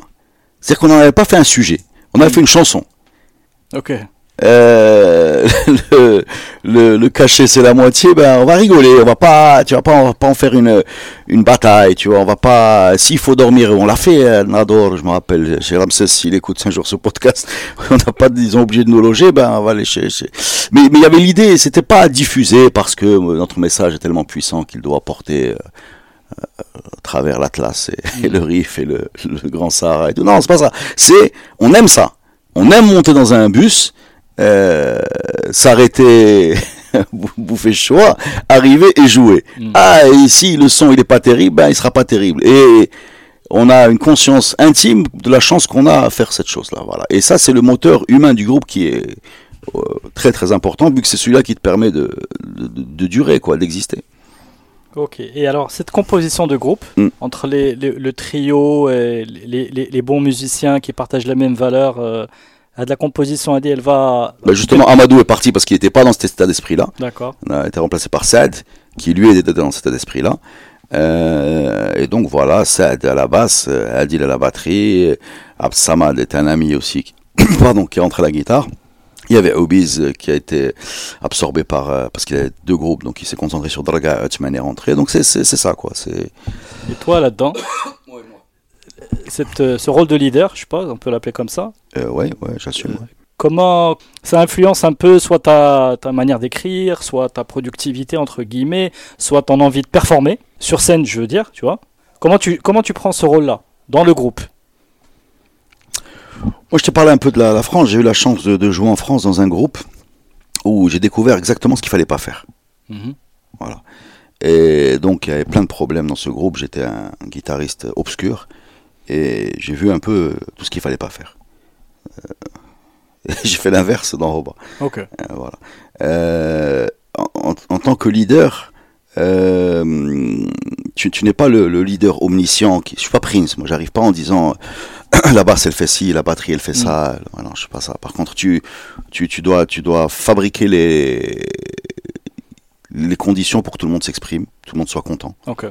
En fait, toute la musique, c'est une question d'équilibre entre la spontanéité, le chaos, l'énergie, l'euphorie et la structure, la discipline, le travail, la maîtrise. Voilà, c'est une balance. Chaque groupe fait son dosage. Comme si, écoute, Pink Floyd, ils sont à fond dans la balance. Elle est très forte du côté maîtrise, machin, etc. Elle est très basse. Mais j'aime aussi des groupes comme Manon Negra, qui sont beaucoup dans l'énergie, le machin, et moins dans la maîtrise et la structure. C'est pareil pour un groupe. Il faut bosser, mais il faut s'amuser. Ouais. Voilà, c'est ça. Elle est là, la balance. Il faut travailler beaucoup, et en même temps, ça doit pas être une usine. Voilà. Et après, chacun fait son doja. C'est difficile comme ça. Mais après, une fois que tout le monde est... Anouar était aussi un leader du groupe. Là aussi était, parce qu'il est parti en France. Et il avait des talents de composition magnifiques, voilà, mais on parlait parce qu'il y a une grosse culture musicale, et Adil aussi. Donc si on voulait faire un riff à la, je sais pas quoi, Led Zepp, voilà, tout le monde savait. On se disait là, à ce moment-là, il nous faut un break à la Hajib. Voilà. Et c'était comme ça que ça bossait. On puisait beaucoup. Nous, on a, tu sais, quand tu regardes, on a enregistré 80 morceaux et composé beaucoup plus. Il y a beaucoup de références de musiciens dans la musique. On cite beaucoup les autres musiciens, en fait. Ok. Très bien. Écoute, alors il y a Gnao Diffusion 2004. J'imagine c'est des souvenirs énormes. Et puis il y a les Whalers, Sawira, je crois. 2004. 2004, on joue avant les Whalers, ouais. C'est les Whalers 2004. Ok. Ouais. Bon, donc là, on peut dire que vous êtes commence à vous reconnaître, à vous connaître. Tu sais, je vais te dire un truc. Elle a le mythe des on a souffert, les gens, pas du tout. Très vite, les gens ont rigolé en face de nous. Ils nous ont envoyé beaucoup d'énergie. Très très vite. Très très très vite. C'était même surprenant, voilà, que ce soit des petites salles, des grandes, on a été nous-mêmes surpris par le fait que les gens vite répondaient. Ça c'est le timing, vous étiez là au bon moment pour faire j'évite de l'analyser, parce que si j'analyse, ça va devenir une formule, donc je me dis pas ils aiment parce qu'on a fait machin, etc. Je suis pas dans cette démarche là, mais c'est le constat, je le fais en toute honnêteté, même ça peut paraître arrogant. Très vite, il y a eu une grosse ambiance dans nos concerts, très vite. Mais dans plein de concerts aussi, hein. Peut-être que les gens, on était parfois même surpris, voilà. Ok, bon, super. Donc il y a premier album, donc il y en aura, je crois, 9 au total. Est-ce que tu peux juste nous relater quel est le fil conducteur dans votre Alors le fil conducteur, c'est qu'il n'y en a pas, en fait, c'est ça le truc. C'est-à-dire que Atman arrive au 3e album qui s'appelle Trabando, et il chante super bien, c'est un très grand chanteur Atman, et très vite je lui donne le micro pour sur scène le tiers ou le quart ou la moitié des morceaux, parce que j'ai envie qu'il chante. Et donc c'est quelque chose qu'on a toujours fait dans Hoba, c'est-à-dire qu'on n'a jamais reproduit les mêmes formules. C'est-à-dire que le premier album, il est plutôt acoustique, c'est normal, parce que je l'avais écrit plus ou moins seul avec Anouar, plus ou moins dans un salon. Le deuxième, Bled Schizo, là d'un seul coup tu vas entendre des morceaux comme Qaïd Motorhead ou bien Jamal Malo qui sont beaucoup plus électriques, et ils sortent très vite. C'est-à-dire que moi je sanctifie pas ma production, c'est-à-dire que je veux proposer beaucoup. Tu aimes pas, peut-être tu aimeras le suivant. Je suis pas bloqué. Je suis pas dans, quand on fait des albums, on estime que la vitesse et l'énergie sont importants. Voilà. Ouais. C'est le fameux dosage dont je te parlais, entre l'énergie d'un côté, la spontanéité, et le travail, le perfectionnisme. Il faut trouver faut pas que ce soit bloquant. Voilà. Il faut trouver son mix. Il faut trouver son mix. Il faut le trouver. Donc dans le deuxième album, il est beaucoup plus électrique. Le troisième, c'est Trabando. Atman arrive et chante 2 ou 3 morceaux. Trabando, j'aime beaucoup Trabando. Juste. Ensuite on fait le Goudem, qui est jumeau de Trabando, ce qu'il a fait une année après. Ensuite on part en Angleterre faire Nefsunia, où il y a Black Morseba, etc. Super expérience. Ensuite on fait etc. Ça fait beaucoup, en fait. Ouais, tu vas un peu vite, parce que je crois que, comme tu as parlé des 3 000 euros, les 3 000 euros qui ont mis le pied à l'étrier pour le premier album, je crois qu'il y a d'autres petits moments. Par exemple, pour commencer à... Le groupe commence à être connu à l'international. Je pense qu'il y a eu quelques petits moments clés. Pour aller enregistrer à Londres, par exemple, certainement qu'il y a un petit coup de pouce du hasard, du destin. Alors, c'était pas à Londres, c'était à Bath. Bath, c'est une ville un peu dans l'est de l'Angleterre, près de Bristol. Mm-hmm. De Bristol. C'est la ville de Peter Gabriel et dans les studios de Peter Gabriel. Real World Studios, c'est là où on a enregistré. Pourquoi ? Parce que, alors tu veux savoir le déclencheur de cette aventure, c'est quelqu'un qui s'appelle Justin Adams, qui est le guitariste de Robert Plant. Robert Plant, c'est le chanteur de Led Zeppelin, okay, qui un jour, dans un concert en Suisse, toque à notre porte et rentre dans notre loge, comme ça, en disant « Hello, I'm Robert ». Type, tu vois, Led Zeppelin, c'est important pour nous. Donc, donc le bonhomme est adorable, il a aimé le concert, il aime beaucoup Marrakech en plus, il a une maison. Et Justin, c'est son musicien, un peu son directeur artistique, c'est quelqu'un qui est à fond dans les musiques maghrébines, arabes même, jusqu'au Moyen-Orient, et qui vient du rock. C'est-à-dire qu'il vient du rock, c'est la génération Clash, etc. Et donc, il est un peu notre cousin, quoi. Il est notre cousin. Mm-hmm. C'est-à-dire qu'il a joué avec Nejat Sebou au Maroc, il a joué avec Louisha, il les connaît, il a l'oreille qui a baigné là-dedans aussi, parce qu'il est très curieux. Et en même temps, c'est un mec qui a grandi dans le rock, le punk rock même. Et c'est donc le guitariste de Robert Plant. Et c'est avec lui qu'on a voulu faire l'album. Et c'est lui qui nous a proposé d'aller chez Peter Gabriel et faire l'album. Et c'est l'album où il y a un morceau que j'adore qui s'appelle Talk Bindir Army. Voilà. Okay. Et Black Morseba qui a rythmé nos défaites. Alors, justement, peut-être maintenant que tu évoques l'écriture, on peut dire que c'est quand même une des caractéristiques aussi fortes du groupe. Quelles ont été un peu tes influences pour l'écriture? Ouais, tu vois, libérer un peu ton énergie là-dessus et arriver à trouver les bonnes... Par exemple, Framator, c'est un morceau qu'on a tous écrit ensemble. C'est pas moi qui l'ai écrit. Mm-hmm. C'est tout Hoba. Dans un café avec un stylo, c'est Saad qui porte le stylo. En fait, dès que tu as le sujet, tu as le morceau. C'est ça ce que je veux dire. Ouais, donne-moi un exemple. Framator, une fois que tu l'as cerné, tu peux écrire 18 couplets. Parce que ça y est, on l'a connu, on l'a reconnu, on l'a nommé. Maintenant, il faut le décrire. Maintenant, il faut juste le décrire. Mais très souvent... En fait, quand on fait, par exemple, on a fait des portraits. Par exemple, Miloudi, c'est un portrait. Jamel, c'est un portrait. À partir du moment où on identifie dans notre entourage un archétype qui nous semble digne de concentrer un morceau à son caractère, il suffit qu'on en parle suffisamment pour le voir. Et quand on le voit, on l'écrit. Tu sais, les personnages qui sont bien écrits, tu peux rajouter toi des couplets, tu vois. Framator, par exemple, les gens, c'est bon. On le connaissait, il existait. Après, il fallait juste le nommer, le modéliser un peu. Mais après, moi, mes influences, c'est clair que, en fait, je m'inscris pas du tout dans la tradition maghrébine, souvent, qui sont en fait, très souvent, dans le Maghreb ou même dans la musique arabe, je mets de côté le hip-hop parce qu'il n'y en avait pas beaucoup. Il y a une poésie dans l'abstraction. Voilà, il y a une poésie dans l'abstraction, une poésie dans le flou, une poésie dans la complexité. La complexité, c'est-à-dire, moi, je comprends pas très bien ce que disent je ne comprends pas très bien ce que dit le Mshahab. Je comprends les mots, mais je comprends pas très bien. Mm-hmm. On leur a posé des questions et on a compris, mais c'était pas facile à comprendre. C'était pas facile à comprendre. Et nous, au contraire, on voulait qu'on comprenne tout de suite. Nous, on jouait dans des endroits où le son était pas très bon et les gens étaient devant nous, étaient pas très concentrés. C'est souvent des concerts gratuits.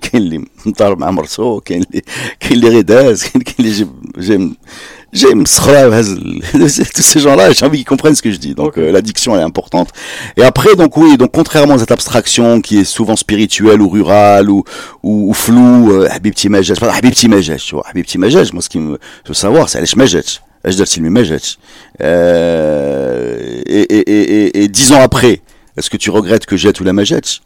Voilà, c'est des petits trucs, tu vois, mais c'est ça, c'est le petit film qui m'intéresse. C'est ça. Et ça, tu vas le trouver beaucoup dans le folk. Par exemple, bienvenue dans Springsteen. Renaud fait ça aussi, puisque Springsteen, tout le folk, il met toujours des noms de rue, tu vois, des noms de rue, des noms de. C'est-à-dire ça t'ancre, ça t'humanise, tu vois. Paldava, Jamal, je sais pas, Jamal, allez, l'auto. Voilà, tu vois, il faut donner, il faut dire de qui on parle, quoi. On n'est pas dans une abstraction un peu floue en disant Habibti Majach. Voilà, moi j'ai envie de savoir qu'est-ce que tu as fait, Bah, tu as pris une bière, tu t'es énervé, tu as tapé à sa porte, elle est sortie, c'est à cause de son père, c'est à cause d'elle. Qu'est-ce que tu as fait de ça? Pourquoi? Voilà, c'est tout ça, moi, c'est ce truc-là, moi, qui m'intéresse, quoi. C'est plus que, j'ai pas une voix jolie pour faire mes petits majetch et que tu te fâches pas chier, voilà. C'est ça ce que je veux te dire. Donc, je suis obligé, voilà, c'est pour ça que je dis qu'il y a du texte, il y a de l'histoire qui a raconté, etc. Alors, dans l'évolution du groupe, j'ai noté modèle de musique gratuite. C'est-à-dire que vous donniez l'accès libre au téléchargement. Ouais. C'était quoi votre modèle économique ? Ah, le modèle économique, à ce jour, c'est les concerts. D'accord. C'est une vérité. C'est-à-dire que nous on est un groupe qui n'a jamais été signé par aucun label, aucun producteur, aucun distributeur. Enfin, il y a eu une brève aventure, je crois, à Montbletskis, on a fait des cassettes. Mais bon, c'est marginal. Peut-être que c'est marginal. On est un groupe qui n'a pas intéressé les investisseurs au début, même à la fin d'ailleurs. On est un groupe qui a peut-être compris, qui a existé. Donc on a vendu des premiers albums, mais on n'avait pas de circuit de distribution. Donc les vendeurs dans 2 ou 3 points. À ce soir-là, on jouait et on alimentait un peu les vendeurs autour de nous. Le soir, on gravait des CD. On avait le frère d'Anouar, Akram, qui gravait des CD toute la nuit et il allait faire le tour. Et on voulait que la musique circule. Parce que on est 5, on était 6, enfin on divise les cachets de façon euclidienne. Donc quand tu vas diviser tout ça, quand tu vends, 1000 albums même dans la journée à Soara et que tu divises et que tu graves et que tu machin, tu comprends vite qu'il vaut mieux que les gens l'aient partout et que ça te fasse voyager. On a joué dans 20 pays. Il faut bien comprendre qu'on a joué dans 20 pays parce que notre musique était sur internet. Bon, maintenant aujourd'hui tu as les plateformes de streaming, les Deezer, Spotify et compagnie, mais à l'époque il n'y avait pas ça.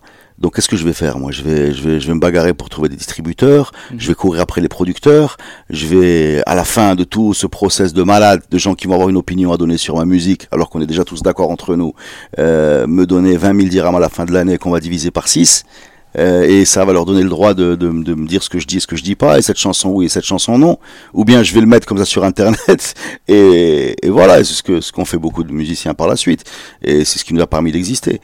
On est un groupe qui n'a jamais eu le choix en fait, voilà, le choix. Moi aussi j'aurais bien voulu être dans la musique des années 90 et comme les gars qui vendaient des cassettes à 700 000 dirhams, j'aurais bien voulu, mais on n'a jamais été là-dedans. On a été et puis il faut bien comprendre un truc, c'est quoi l'autre production, c'est pas une question, c'est une question d'énergie. Si tu fais 8 albums, tu fais pas autre chose. Tu fais pas de merchandising, tu fais pas des réseaux sociaux beaucoup, tu fais pas tu fais pas de blabla, tu fais 8 albums. Ça veut dire quand tu as du temps pour Hoba, tu fais de la musique. Tu fais pas autre chose. C'est très difficile à expliquer qu'on sait ce qu'on aurait pu faire, qu'on a loupé. On sait qu'on aurait pu faire plus de merchandising, qu'on aurait pu avoir un site même marchand, qu'on aurait pu avoir plus de présence sur les réseaux sociaux, qu'on aurait pu développer machin, des trucs. Mais bon, là, on a fait ce qu'on a pu, on est encore là, donc c'est déjà pas mal. Ok. Donc ce que tu dis, c'est que vous avez beaucoup compté sur les concerts. Oui, mais comme tout le monde aujourd'hui. Tout le monde. Okay. Aujourd'hui, c'est juste que... qu'on l'a compris vite. On a vite compris que entre aller se bagarrer pour gagner des miettes et faire tourner la musique et la suivre toi avec tes instruments, on va aller mieux choisir la deuxième période quoi. Ok. Donc du coup vous êtes un groupe qui a beaucoup joué. Qui a beaucoup joué, ouais. Etc. Ouais. Alors, est-ce que tu as des souvenirs Je peux pas te résumer 20 ans de concert comme ça. Non, pas comme ça, mais je sais pas. Quelques moments clés. Il y en a beaucoup, il y en a trop. Les premiers concerts à l'étranger, c'était phénoménal. En 2014, on a fait 5 semaines aux États-Unis, c'était extraordinaire. Des pays aussi, comme l'Ouganda ou la Tanzanie, ou le Mali, ou le Niger. Le Niger, c'est des pays où tu sais que... Tu es arrivé là-bas par ta musique, tu aurais peut-être pas eu l'occasion d'aller le visiter, tu es là, parce qu'il faut quand même se rendre compte que c'est une façon de voyager qui est magnifique, tu es invité par des gens qui font un festival ou un concert, donc tu es pris par la main pour visiter le pays, pour visiter la culture. Finalement, qui tu représentes ? Tu représentes Hoba Hoba, tu représentes le Maroc, tu représentes la musique universelle fusion, tu vois, qu'est-ce que tu... Non, je ne pose pas ce genre de questions, je représente Hoba. Des jours, je suis de bonne humeur. Tu peux me... non, parce que... et encore, non, c'est tout. Non. Donc... On a eu ce débat, je me rappelle, avec le... l'ambassadeur du Maroc aux États-Unis qui était venu avant le concert à Washington, qui nous disait représenter le Maroc. Tu vas déjà essayer de se représenter nous-mêmes. Ça serait pas mal. Tu vas, quelque part, tu vas rencontrer la communauté marocaine dans ces pays-là. C'est pour ça qu'il y a nécessairement une composante. Oui, mais moi, j'ai du mal avec les drapeaux, etc., dans la musique. Mmh. Je trouve que j'aime bien le foot. Hein. Je suis content de porter le drapeau quand l'équipe nationale joue. Mais je pense pas que ça ait grand chose à faire dans un concert. C'est ça, d'accord. Voilà. Plutôt la musique est universelle. Et puis... On a joué en Algérie, on a joué en Europe où il y avait des Algériens ou des Tunisiens. Il y a quelque chose de fraternel là-dedans. Et que si on peut avoir les bras ouverts et accueillir tous les gens qui ont envie, c'est sûr. En même temps, je comprends très bien quand tu vas jouer à l'étranger, par exemple aux États-Unis, il y a des Marocains qui ramènent le drapeau et ça leur fait plaisir. Et je suis content que ça leur fasse plaisir. L'essentiel, c'est d'avoir du plaisir. Tu disais le Khorba au départ, tu peux comprendre. Oui, oui, non, mais je suis pas là en train de dire je représente le Maroc. C'est pas du tout mon discours. C'est pas notre volonté ni notre discours. Tu sais, on vient de la marge, nous. Mm-hmm. On a entendu, comme tous les gars qui ont fait un peu carrière dans le boulevard des jeunes musiciens, etc. On a entendu pendant des mois et des années que notre musique était marginale, que les Marocains sont chiabis, que c'est compliqué ton truc, c'est un peu rock, il y a du français. Tu n'as rien à voir avec ce monde. Vous êtes trop loin. Vous partez de très très loin. Et nous, ça nous a, je dirais pas influencé, mais ça nous a peut-être même convaincus. Donc, je me rappelle d'un concert à Esfi, où on arrive, et il y avait tout Esfi devant nous. Et là, c'était, je sais pas, la première année, 2003, enfin, la première année après. Et je disais, Anouar, tiens, on va faire 20 minutes, Chabi, sérieux. Ou Zama, s'ils sont toujours là, on enchaîne avec Bienvenue à Casa, parce que je me vois pas, moi, infliger aux gens. Je voyais bien que c'était pas... Le répertoire est trop sophistiqué. Non, pas sophistiqué, il est trop décalé, justement. Décalé. Pas sophistiqué, Chabi peut être très sophistiqué. Plus que nous. Non, il est trop décalé. Tu arrives avec... Et je me rappelle, donc je pars sur cette idée un peu bizarre que là, on est dans un milieu très très loin de nos bases et qu'on n'est pas à Casa et qu'on n'est pas à Souala qui est un peu Casa déporté, qui est un peu... On n'est pas au boulevard. J'osais même pas chanter Bienvenue à Casa en dehors de Casa, mon bête, pour te dire. Et on discute un peu avec eux. Vous connaissez, T'farjna fikum Souala, machin, Barna l'album MP3. Puis je me suis dit, mais c'est vrai, pourquoi moi je suis arrivé d'un regard, j'ai dit, pourquoi? Qui m'a mis ça en tête? Qui m'a mis ça en tête? Et ce type qui me l'a mis en tête, peut-être que la phrase, les Marocains ressemblent, elles sont toutes fausses. Toutes, sans exception. Et ça, c'est super bien. Je dis, mais c'est vrai, qu'est-ce qui va se passer? On fait ce qu'on est venu avec le cœur. Il y a une honnêteté dans Hoba. Il y a un engagement sincère pour faire les choses du cœur. Au pire, ils aiment pas, et c'est un concert loupé. C'est tout. Quand tu remets les choses. Et non, c'est pas ce qui s'est passé. Je te parle de Esfi. Alors, tu imagines quand tu arrives à Niamey, ou là, Bamako, ou là dans l'Iowa, tu vois, là tu te dis, qu'est-ce que je fous là? Et tous ces complexes, on se les a auto-arrachés, voilà. Non mais c'est important ce que tu dis. Mais ça marche que pour les Marocains, par exemple, quand tu dis que tu vas jouer aux États-Unis, tu te dis, Famokoum. Le type qui te dit qu'il est Famokoum, qu'il écoute Eminem toute la journée, il n'a jamais rien compris. Le type, il parle de Détroit, white trash, mais ça le dérange pas. Par contre, quand c'est toi qui vas leur parler, il est angoissé qu'ils te comprennent pas parce que tout ce qu'il a d'intéressant dans ses yeux, c'est ce que tu peux lui dire. C'est pas ta musique, c'est pas ton show, c'est pas ton énergie, tu vas leur parler, donc à la limite, il peut t'écouter comme un peu produit exotique. Et donc, tu lui dis, non, tu écoutes quoi? Eminem. Qu'est-ce que non. Il y a beaucoup de complexes à s'enlever. Donc finalement, il faut garder son identité, son message. Il faut être honnête. Il faut être honnête. Il faut. C'est très important. Il faut, comme je te disais tout à l'heure, c'est l'honnêteté qui nous a poussé à changer de chanteur, à changer de style. C'est parce que c'était ce qu'on voulait faire à ce moment-là. C'est peut-être sûrement pas toujours inspiré, sûrement pas toujours très brillant. Des choses mieux que d'autres, des choses que je les réécoute qui me semblent réussies, d'autres que j'aurais fait différemment. Mais je les ai toujours faites et on les a toujours faites avec le maximum d'honnêteté par rapport au moment où on les a faites. Voilà. C'était pas, c'est comme la séduction. Tu vas, toi, demain, rencontrer une dame et tu vas essayer de la séduire. Tu vas dire, on va dîner ensemble. Ok. Tu vas te mettre à ton avantage pour dîner avec elle. c'est naturel. Mm-hmm. Mais il y a une frontière. Par exemple, tu as un coup de cœur, tu aimerais bien avoir une relation avec cette dame. Bah, si tu es dans cette logique de relation, tu vas pas mentir. Tu vas pas dire, ah, tu sais, moi je suis tralbakalia. Parce que ça te pousse vers une relation potentielle mais de courte durée. Mm. Et vice versa. Une fille qui voudra séduire un homme, elle pourra s'habiller de façon très provocante, etc., et créer une espèce de stimulus érotico-sexuel qui a 2 heures de durée de vie. Mm. Ou bien, si elle veut créer quelque chose avec lui, elle va être, eh ben, c'est ça la musique. Tu veux plaire. Mm. Mais tu veux pas mentir. Mm. Voilà. Tu veux plaire. Mais tu veux plaire comme tu es. Parce que tu te dis, moi je suis pas là pour faire un tube, prendre le cash et partir. C'est pour ça que le deuxième album ne ressemble pas.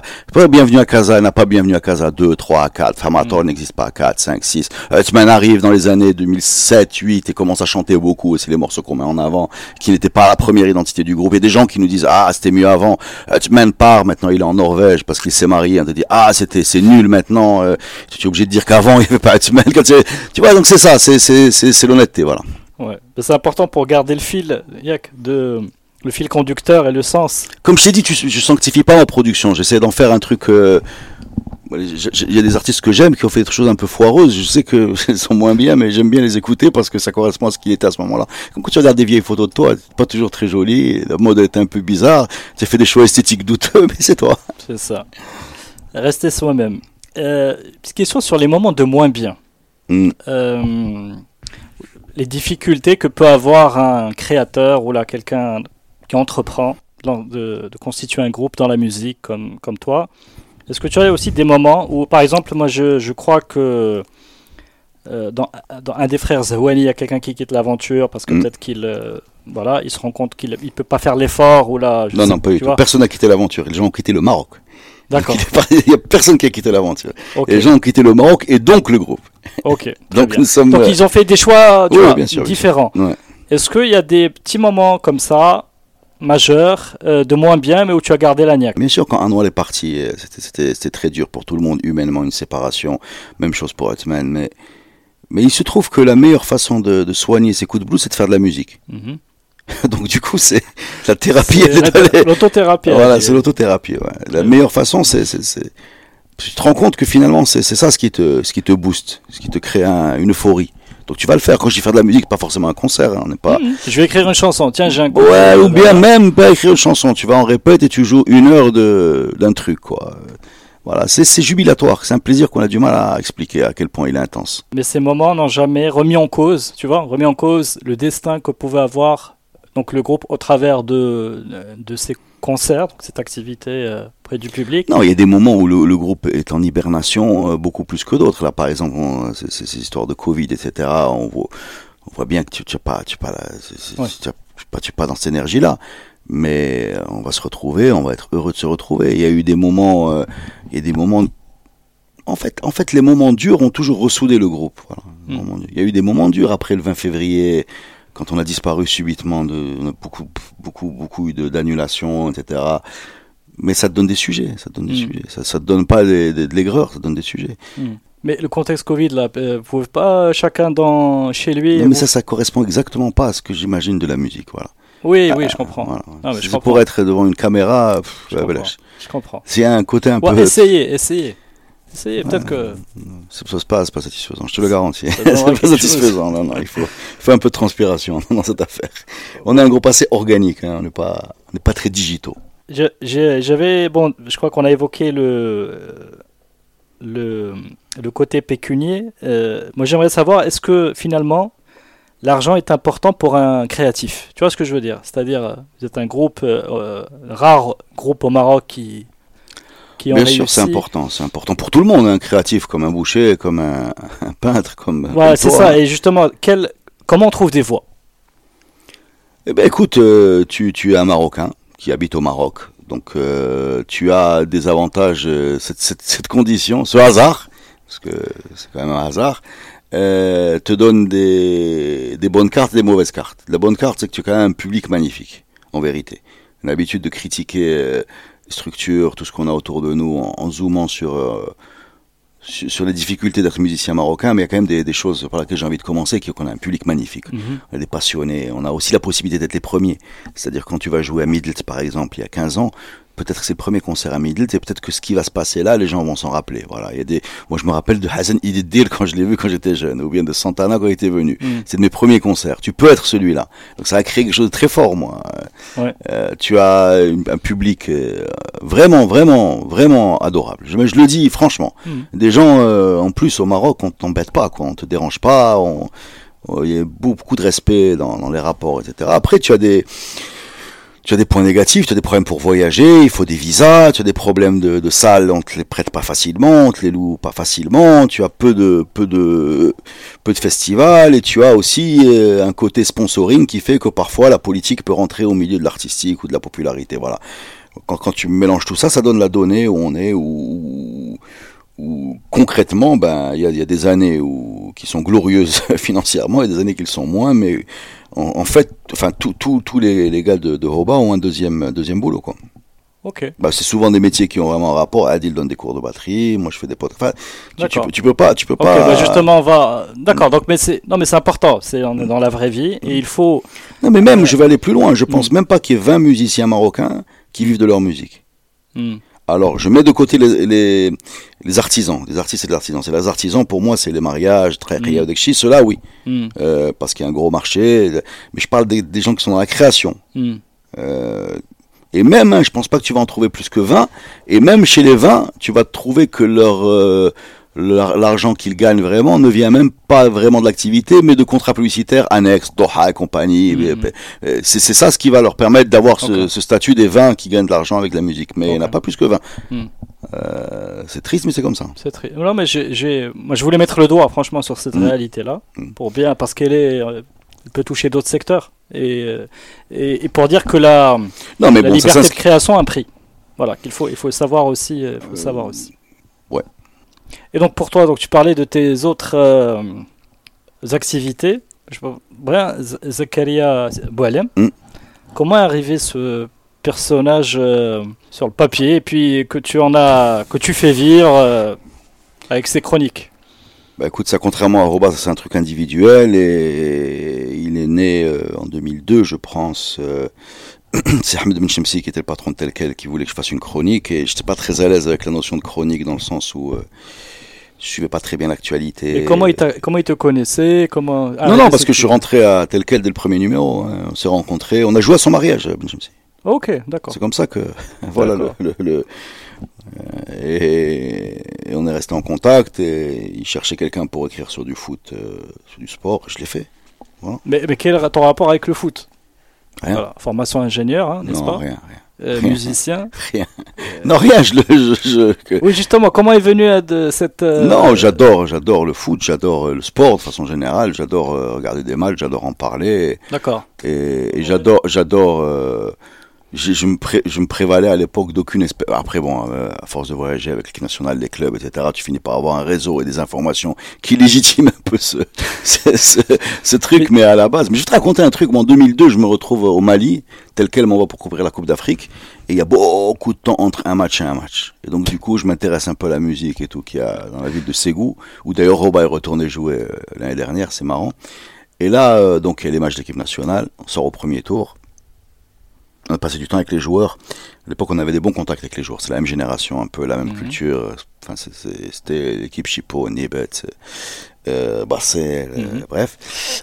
Et il se trouve que entre les matchs et les matchs, j'allais voir ce qui se passait. Et c'était 2002, donc j'avais venu d'aller dans ce monde, et j'avais presque honte d'être payé pour ça. Donc, ouais. Je me disais, mais par quelle succession d'arnaques, de malentendus, et j'en suis arrivé à revenir de ce qui pourrait être mes vacances. Ce qui qu'on pourrait... peut rembourser. C'était mes vacances. Et en fait, j'étais là, avec mes frais. C'était fou, tu avais un statut de journaliste? Comment ça se passe? J'ai même une carte de journaliste à un moment, je crois que je l'ai plus. Ouais, j'étais journaliste pour Telquel, ouais. Ok. Ouais, mais j'ai fait des Coupes Davis, j'ai fait des Marathons des Sables, j'ai fait la Coupe Davis en tennis, Marathon des Sables, des Ligues des Champions, des Coupes d'Afrique 2002, 2004, 2006. Ouais, j'étais à Tunis, enfin toute la CAN. Tout ça en gérant la carrière de Hoba Hoba. Ouais. Et donc Zakaria Boualem, le personnage en plus du sport. Voilà, complètement. Non, je sais pas quoi te dire. Le joker, je veux un gars pour expliquer. Non, j'ai jamais demandé. Ahmed, il m'a dit, écoute, je pense que tu devrais arrêter avec le foot, Tatina. Parce qu'elle aime Bli, je te parlais de ma famille maternelle, ils sont aussi dans le foot, okay. Du côté d'Oujda. Je sais pas quoi te dire, donc il m'a dit, il écrit sur autre chose. Je me suis, oui, j'écrivais sur la musique aussi, mais quand le groupe a grandi, je pouvais plus écrire sur la musique. Ouais, t'es moins... Non, c'est difficile, je vais écrire sur Hamid Qasri, il est à côté de moi dans les loges. Ouais. Là, je sais, salut, ça va pas, il me parle à moi, et en même temps je sors mon calepin, donc ouais. On oublie la musique, ça me dérange, parce que vraiment, j'aime en parler, quoi. Et donc voilà, le Zakaria Boualem, c'est un personnage qui m'a permis de parler de ce qui se passait avec un tampon entre moi et la réalité. Donc on peut le lire comme plusieurs niveaux, quoi. Lui il parle, tu peux le critiquer lui, ou tu peux me critiquer moi qui critique lui. Enfin bref, c'est un jeu, et voilà, ça continue. Très bien. Et t'as même écrit un livre, hein ? C'est une compile de Zakaria Boualem. Ouais. D'accord. Ouais. Bon, après, c'est pas non plus... il se passe beaucoup de choses chez nous, quoi. Moi, c'est une façon de se protéger, c'est l'absurde, il te saute à la figure. On a quand même fait des manifs contre la Suède, quoi. Tu vois, ce pays, il a fait des insurrections numériques contre le postérieur de Jennifer Lopez, contre un film que personne n'a vu, contre un bisou sur Facebook, contre Ikea, contre... C'est drôle quand même. Moi, je suis très sensible au côté burlesque des choses, quoi. J'adore zoomer là-dessus plutôt que de geindre sur... Tu sais, par exemple, là, regarde, on est en pleine crise du Covid. Tu vois, on est là, on nous explique qu'il faut aller voir le BHA pour te donner des autorisations de déplacement. C'est magnifique. On ne sait pas ce qu'il va vérifier comme critère. On ne sait pas qui va dire oui, à qui il va dire non. Personne lui a dit à lui-même. Et il va devenir l'homme le plus important de ton activité professionnelle, soudain. Alors, je ne sais pas, est-ce que ça ne mérite pas un peu de rigolade? Complètement. Bien. Moi, je vois que l'heure tourne et on a franchement bien abordé tous les sujets merci. Que je voulais aborder. Peut-être avant de te libérer, tu as des enfants, c'est ce que je comprends. Quels seraient les conseils que tu leur donnes aujourd'hui? Alors, écoute, déjà, je vais te détendre. Tu peux leur dire ce que tu veux. N'écoute rien. C'est pas aussi simple. C'est l'espèce de Yoda qui arrive devant ses enfants, qui leur dit, mes enfants, je vais vous expliquer la vie. Au moment qu'il est Kaido, ils te disent papa, merci. Non, c'est pas comme ça que ça se passe. Quels sont tes mots de sagesse que tu pourrais leur souffler? Je pense qu'ils sont importants. Bah, l'honnêteté, c'est tout. L'honnêteté et l'intégrité. Voilà, c'est tout ce que j'ai envie de dire. Je pense, contrairement à ce qu'on a l'habitude de dire, qu'on est dans un environnement qui est un peu louche, un peu foireux, où tu peux avoir l'impression que les plus tordus vont réussir. Mais en fait, je pense que quand tu es correct, tu vois, je peux ne pas être toujours très convivial, toujours très sympathique. Tu vois, j'ai mes moments, je suis pas très sociable peut-être, mais correct. Voilà, sois correct. Et intègre, et je pense que dans ce monde qui parfois n'est pas, disons, ne glorifie pas systématiquement cette vertu, elle va te permettre de faire ton chemin. Parce qu'on a beau dire ce qu'on veut, il y a plus de gens corrects qu'incorrects. Mais sur comment trouver, comment comme toi, avoir le courage de faire son chemin, de trouver sa voie, quand on a, tu vois, l'embarras, des fois on est un peu perdu entre différentes choses, on se connaît pas très bien. Tu te trompes, tu rectifies, tu reviens, tu avances, l'essentiel c'est de pas rester immobile en train d'attendre la solution idéale, c'est tout. Enfin, ce que j'essaie de leur transmettre, c'est de faire les choses, quoi. Faites les choses. Fais quelque chose, finis-le et regarde-le. Tu écris, écris. Tu écris une page, finis une page. Avec un début, une fin. Tu veux écrire un roman, tu n'as pas la possibilité, c'est trop long, fais une nouvelle. Tu fais de la musique, fais une chanson. C'est comme ça que je réfléchis. Tu veux faire des podcasts, finis, fais un générique. J'adore, enfin je réfléchis comme ça. Termine, et écoute-le, et corrige-le. C'est comme moi je me rappelle toujours d'un prof de maths qui nous disait... on était là, et c'est pareil pour la musique ou pour tout. Tu dis, faisons cette intro et avançons. Enfin, et si elle n'est pas bien, on la changera, mais on va pas débattre comme ça en disant est-ce qu'on va jouer en sol, on va jouer en fa, est-ce que le tempo il est rapide, il est lent, attention, on a déjà fait fa dièse, mais pourquoi? Mais fais la fa, vas-y. Et c'est là où tu parlais de disais à chaque fois, c'est comme le mec qui veut pas mettre le pied sur la marche parce qu'il sait qu'il va l'enlever juste après. mais justement, tu fais comme ça que tu montes. Et à ce côté, un peu faire les choses, mais les faire du cœur, quoi. Mais franchement, j'y crois, ça. Je suis pas en train de faire Hoba, c'est une histoire d'amour. C'est le mahabba binatna. C'est pour ça qu'on est là. Tu sais, quand tu vas faire un concert, par exemple, en Tanzanie, encore mieux aux États-Unis, en Ouganda, tu as 20 heures de transport pour une heure de concert. Si tu n'aimes pas tes amis, si tu n'es pas heureux de les faire, 20 heures aller, 20 heures retour. Hein. Il vaut mieux être avec des amis intimes. Clairement. Parce que ça peut être le meilleur bassiste du monde. Si te dérange à côté de toi dans un minibus. Et c'est le contraire qui se passe. Et c'est que cette heure, à la limite, c'est la plus simple. C'est les autres, tu vois. Puisqu'on parle de visa, tu parlais de l'autoproduction. L'autoproduction a un côté aussi administratif qui est horrible, quoi.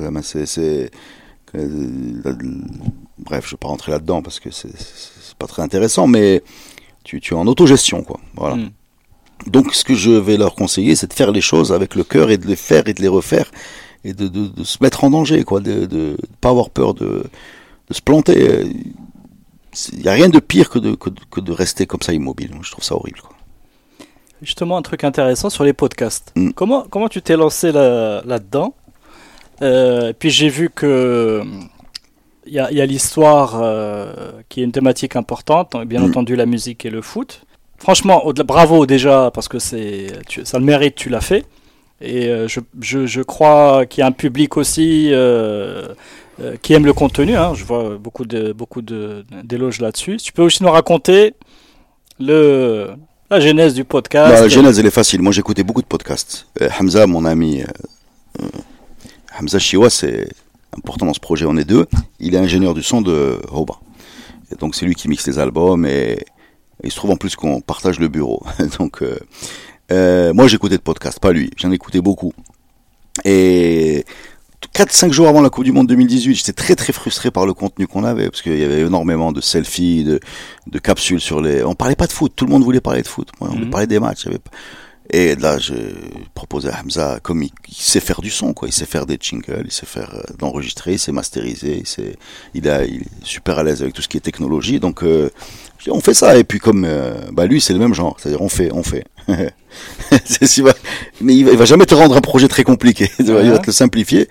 Voilà, je crois que un jour après ce café, Ramadan 2018, je me rappelle très bien. On avait le logo, il avait créé les identifiants, on a fait un petit brainstorming pour appeler ça Radio Malif, et on avait ici, je sais plus qui, je pense Hussein Amin pour parler des matchs. Voilà, et donc on a fait la Coupe du Monde comme ça en se faisant plaisir. Mais ça a commencé avec le foot. Et après, bon, voilà, on a vu qu'il y avait un certain... Parce qu'il y a un manque de contenu, il y avait personne qui parlait de foot. Personne ne parle du foot, en fait, dans les médias. Il y a quand même des radios...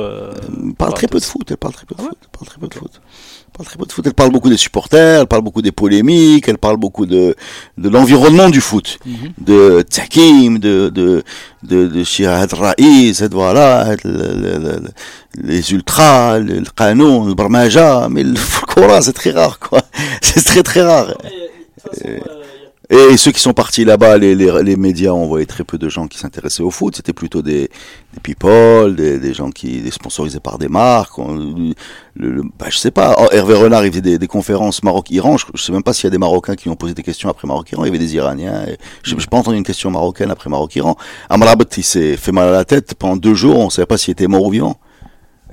C'est pas très dur, hein. Il faut appeler le docteur et tout le monde le connaît, il est très gentil, il répond. Mais on avait ce trou là, voilà. Donc on a fait ça vraiment, pour nous c'était la Coupe du Monde, on fait ça et c'est comme ça que le projet est né. Ensuite on a compris que le foot c'était cool, mais en même temps c'était pas des podcasts, c'est trop volatile, tu vois, tu as envie de faire quelque chose que tu peux écouter 2 mois après, sinon tu fais de la radio et tu as pas la structure pour faire de la radio. On était deux et on s'est posé avec Hamza et on a imaginé ce qu'on a fait, c'est-à-dire l'histoire, ça me passionne parce que, en fait, dans tout mon travail avec Hoba et il y a toujours l'obsession de qui on est et d'où on vient. Voilà, je me suis rendu compte en écoutant des podcasts histoire européens ou anglais, à quel point j'étais nullissime. C'est-à-dire que, Moulay Ismaïl, Moulay Youssef, c'était boulevard, tu vois, le flou total. Mais total. Idrissi, les Idrissi, le Mourabitine, le Mouahidine, c'était un grand, un grand flou horrible et je suis allé chercher les gens pour nous l'expliquer, voilà, c'est tout. Mais écoute, c'est une mission de service public, hein. Je le sens. Écoute, en tout cas, j'ai adoré ce projet. Et Hamza aussi, je peux te le dire, parce qu'on en parle souvent. Parce que déjà, on a rencontré des gens passionnants qui veulent partager, et on a une histoire passionnante. Voilà. Moi, je suis pas dans la logique glorieux, pas glorieux, on est fort, on est faible. Ouais, rien que ce qui s'est passé chez nous, c'est fou. Wallah, c'est fou. Non, non, c'est dingue. J'ai commencé à écouter. Je vois, moi, les pays jeunes, là, qui se fabriquent une histoire avec trois bataillonnettes et deux, ah, et je vois ce qu'on a. Waouh! On devrait tous la connaître parce qu'elle est phénoménale. Phénoménale. Il y a des périodes incroyables. Et j'ai eu une émotion comme ça en voyant ce qui s'était passé dans notre zone, quoi. Voilà. Ce qu'ont vécu nos ancêtres. C'est émouvant. Voilà. Non, mais franchement, moi, j'ai commencé à écouter quelques-uns. Et en tout cas, le témoignage que je peux te faire, c'est que ça nous rend un petit peu de notre histoire, de notre identité, de notre fierté. Tu vois ? C'est quelque chose qu'on peut, qui nous sert et qui peut servir à transmettre à nos enfants. Tu vois, je t'ai dit tout à l'heure, je suis pas convaincu qu'un drapeau ait quelque chose à faire dans un concert, etc. Je suis pas très fan non plus de sortie du contest foot, qui est une sorte de sport, hein, parce que j'aime beaucoup la boxe, j'aime beaucoup l'athlétisme, j'aime beaucoup la moto, pas beaucoup de Marocains, mais j'aime tous ces sports-là, je les regarde beaucoup. Quand tu étudies l'histoire du Maroc, tu comprends qu'il y a quelque chose qui nous unit, qui est pas artificiel, voilà, qui correspond. À... C'est dommage qu'on n'aille pas chercher cette âme-là. Elle existe. Et qu'on n'en fasse pas le centre de notre projet. Voilà. Qu'on en reste toujours à des symboles, le roi, le drapeau, le machin. Voilà. On est toujours dans des choses très superficielles qui viennent de haut en bas, qu'on nous impose. Et qu'on utilise, nous, pour se faire bien voir par en haut et par en bas. Enfin, quand ça vient d'en bas, c'est plus intéressant. Moi, je me rappelle, en 2004, j'avais mis du drapeau du Maroc sur ma guitare parce qu'on commençait à jouer à l'étranger, ça m'amusait. Et à partir du moment où on a commencé à l'imposer, en particulier à ma voisine, dans des concerts, il faut porter le drapeau, là, je l'ai enlevé. Parce que si ça vient d'en bas, oui. Si ça vient d'en haut, non. C'est pas bien. Ouais, de toute façon, tu es quelqu'un qui tient beaucoup à ta liberté. Format, mais encore, libre, tu vois, tu connais pas Anouar. Les gens qui se disent ils sont têtus. Je leur dis, là, vous avez le plus doux. Je suis l'ambassadeur. Voilà, il faut voir. Très bien. Écoute, petite question sur les lectures que tu recommanderais. Lecture ou, je sais pas, album, tout ce que tu vois, tout ce que tu... Est-ce qu'il y a des on va dire, des choses inspirantes? Un top 3.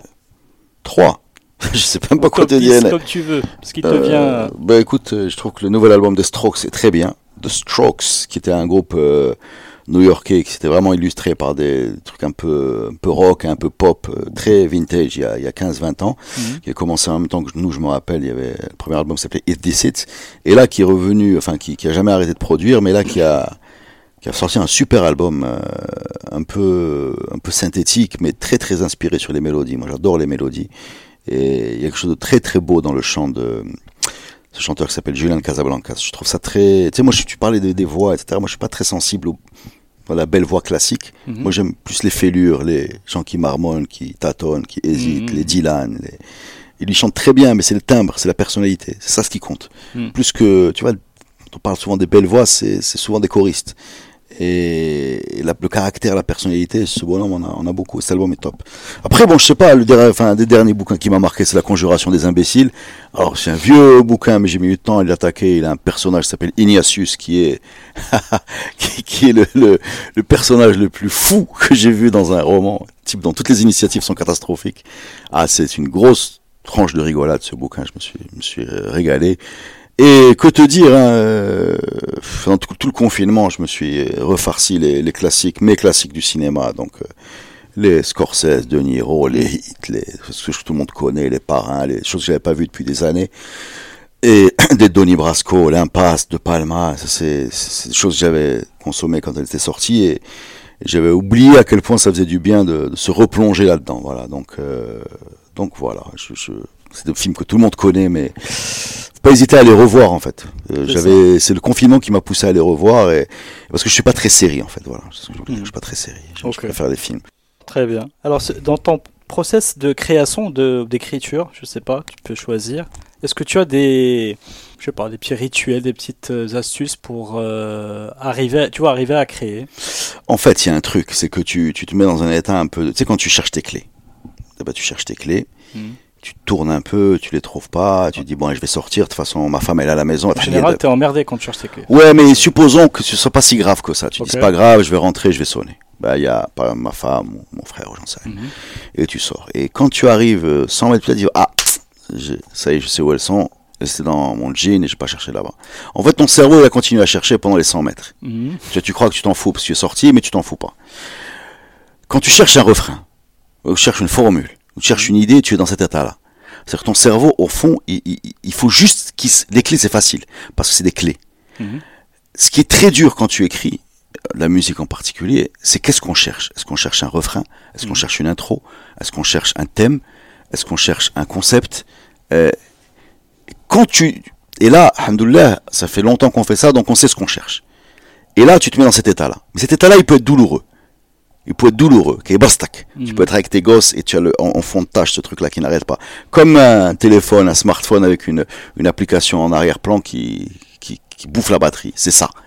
Il faut se mettre dans cet état-là. Et tu n'as pas d'autre solution que de se mettre dans cet état-là. Et quand tu es dans cet état-là, ça tombe. Par contre, il faut apprendre à s'y mettre. C'est-à-dire qu'il faut déclencher l'obsession. Je ne sais pas faire les choses si je ne suis pas obsédé. Voilà, je suis désolé.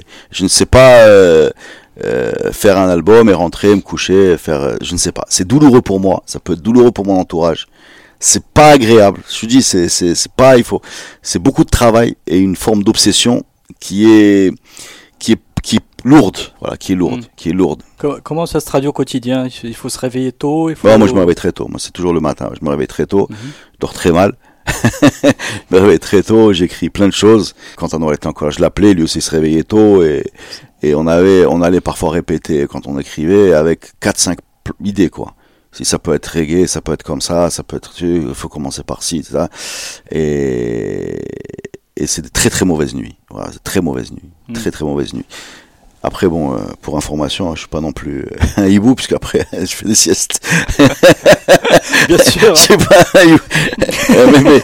mais à un moment quand tu vois la chanson, quand tu l'as en tête, ça y est. Parce que je t'ai dit tout à l'heure le mix entre spontanéité et travail. C'est le mix de chaque groupe. Tu as un autre mix qui est dur à trouver. C'est se dire c'est fini. Ça, tous les artistes ont ce problème-là. Ouais. Tu fais de la peinture, là, tu fais de l'écriture, tu peux corriger 5000 fois. Tu fais une chanson, tu peux rajouter 12 guitares, 25 basses, mettre des qalaqab, zid benadr, dire des claps, faire des ou, un sample, tu peux... Bon, encore nous, on a l'avantage de pouvoir maintenant faire des contrôles Z et enlever tout ça. C'est ce qu'on appelle le rgia point. Le rgia point, c'est le moment où la qualité, où c'est bien, ou que tu les katarga. Et en général, alhamdoulilah, là, on est nombreux. Ça vient de la prépa de rgia point. Ah oui, c'est le point d'inflexion. Mais ça, c'est tout le monde le sens. C'est-à-dire que, par exemple, comme on a l'avantage, c'est là, encore une fois, on est nombreux. Donc, toi, tu es là, comme ça, obsédé, en train de mettre des guitares, et Absamad qui va prendre un café ou un sandwich, il revient. Il te dit, Malka Sahbel, Kundahsen. Et donc, il faut, de temps en temps, parce que c'est ça aussi le truc, hein, c'est que, tu sais, nous, dans Hoba, je vais te dire, on a très, très, très, très rarement eu des conflits sur tel morceau ou tel morceau. C'est-à-dire qu'on peut, quand on s'engueule, l'idée, elle est pas bonne. Et il y a un consensus facile à trouver. Non, c'est-à-dire que quand c'est bien, tout le monde est heureux. Le perfectionnisme est l'ennemi du créateur, hein, au-delà de, tu vois. Tu sais, quand on est arrivé chez Peter Gabriel, il avait écrit dans le studio « This is not a Phil Collins album ». C'est-à-dire, il faut faire des fautes. C'est pour ça que les gens t'aimeront.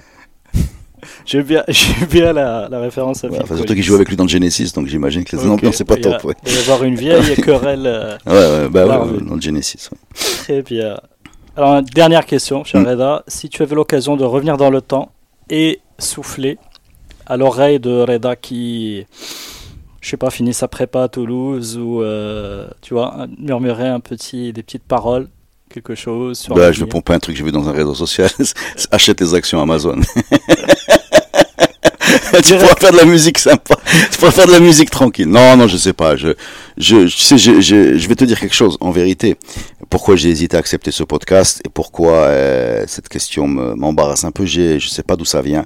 J'ai beaucoup de mal à regarder en arrière. Beaucoup de mal. C'est pas un process naturel chez moi. Je suis pas quelqu'un qui est dans la nostalgie ou bien dans le bilan. Là, je sais même pas si je le reconnaîtrais, ce Reda de 20 ans. Je sais même pas. Mm. Vu la masse des, j'ai l'impression de, je sais pas, j'ai l'impression de 5 ans quasiment déjà d'avoir une autre personne. Voilà, c'est très difficile à expliquer. Écoute, mais tu me vois très heureux déjà de l'avoir fait avec toi. Ben, merci beaucoup. Très heureux. Attends, mais on n'a pas fini. Il me reste une question. C'est comment tu vois le Reda dans 10 ans maintenant que tu. Wallah, là, je ne vois rien du tout. J'essaierai de faire les choses année par année. Tu as un rêve avec Hoba, par exemple? Non, mais j'aimerais bien que, mais moi c'est de jouer quoi. Il faut que ce truc-là ça s'arrête et qu'on reprenne nos instruments et qu'on y aille. Moi j'ai des, tu sais, moi je te parlais des objectifs et tout. J'ai toujours des objectifs très très atteignables. Mm. Tu vois, je suis pas celui qui va te dire. J'ai jamais au début du groupe dit waouh, on va faire un groupe, on va aller jouer aux États-Unis et tout. Pour moi c'est de la blague. Hein. On va faire des bonnes chansons, on va faire un bon concert, on va voir le suivant. Donc, je ne sais pas. Tu sais, là on parle de Radio Malif, c'est un projet aussi qui me tient à cœur parce que je suis heureux de tendre le micro à des gens intéressants. Je suis heureux de le faire. De les trouver, de les enregistrer, que Hamza les mixe bien, de leur mettre la bonne musique. Je pense c'est un projet dont je suis très fier. Hoba, je suis fier. C'est plus que, c'est pas de la fierté, c'est ma vie quoi. C'est ma vie, c'est mes amis, c'est la famille. Ça, on peut peut-être même arrêter de faire de la musique X ou Y, mais en fait on répétera toujours quoi. Je sais pas, je suis pas un homme de bilan, je suis pas quelqu'un qui regarde comme ça tout ce qu'il a fait en 6 ans, ça, mais j'essaie de faire des choses honnêtement et puis c'est tout. Très bien. Et Zakaria Boualem, qu'est-ce qu'il va devenir? Écoute, Zakaria Boualem, il serait temps, je crois qu'il se marie. Parce que... ouais. Voilà. Il serait temps qu'il se marie. Je vais peut-être le marier cette semaine. Voilà. Je vais l'écrire tout de suite, je vais le marier et on va lui faire parler des problèmes conjugaux. Ça va mettre une autre ambiance. Écoute, maintenant, ça fait tellement de temps que je suis marié que c'est bon, ma femme se vexera plus. Très bien. Sur ces belles paroles, merci beaucoup Reda. Merci à vous. Merci pour ton temps. Merci. Et à vous tous qui nous avez écoutés. Merci d'être restés jusque-là. N'oubliez pas de liker cet épisode sur les différentes plateformes de podcast. Et puis je vous dis à très bientôt pour un prochain épisode. Au revoir.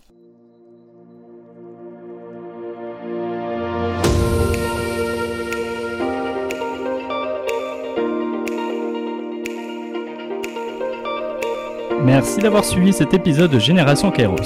Avant de nous quitter, si vous l'avez aimé, vous pouvez vraiment m'aider à le faire connaître avec 3 actions simples à faire en urgence. D'abord, le liker, le partager et laisser un message sur les pages Facebook et LinkedIn.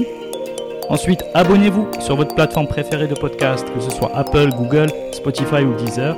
Si vous êtes sur Apple Podcast, allez-y et notez le podcast, si possible, 5 petites étoiles et laissez un gentil commentaire. Continuez à en parler aussi autour de vous, cela m'aidera énormément. L'habillage musical du podcast est Tixon et s'appelle New Day. Restez à l'écoute des opportunités, restez à l'écoute de Génération Kairos. Ciao!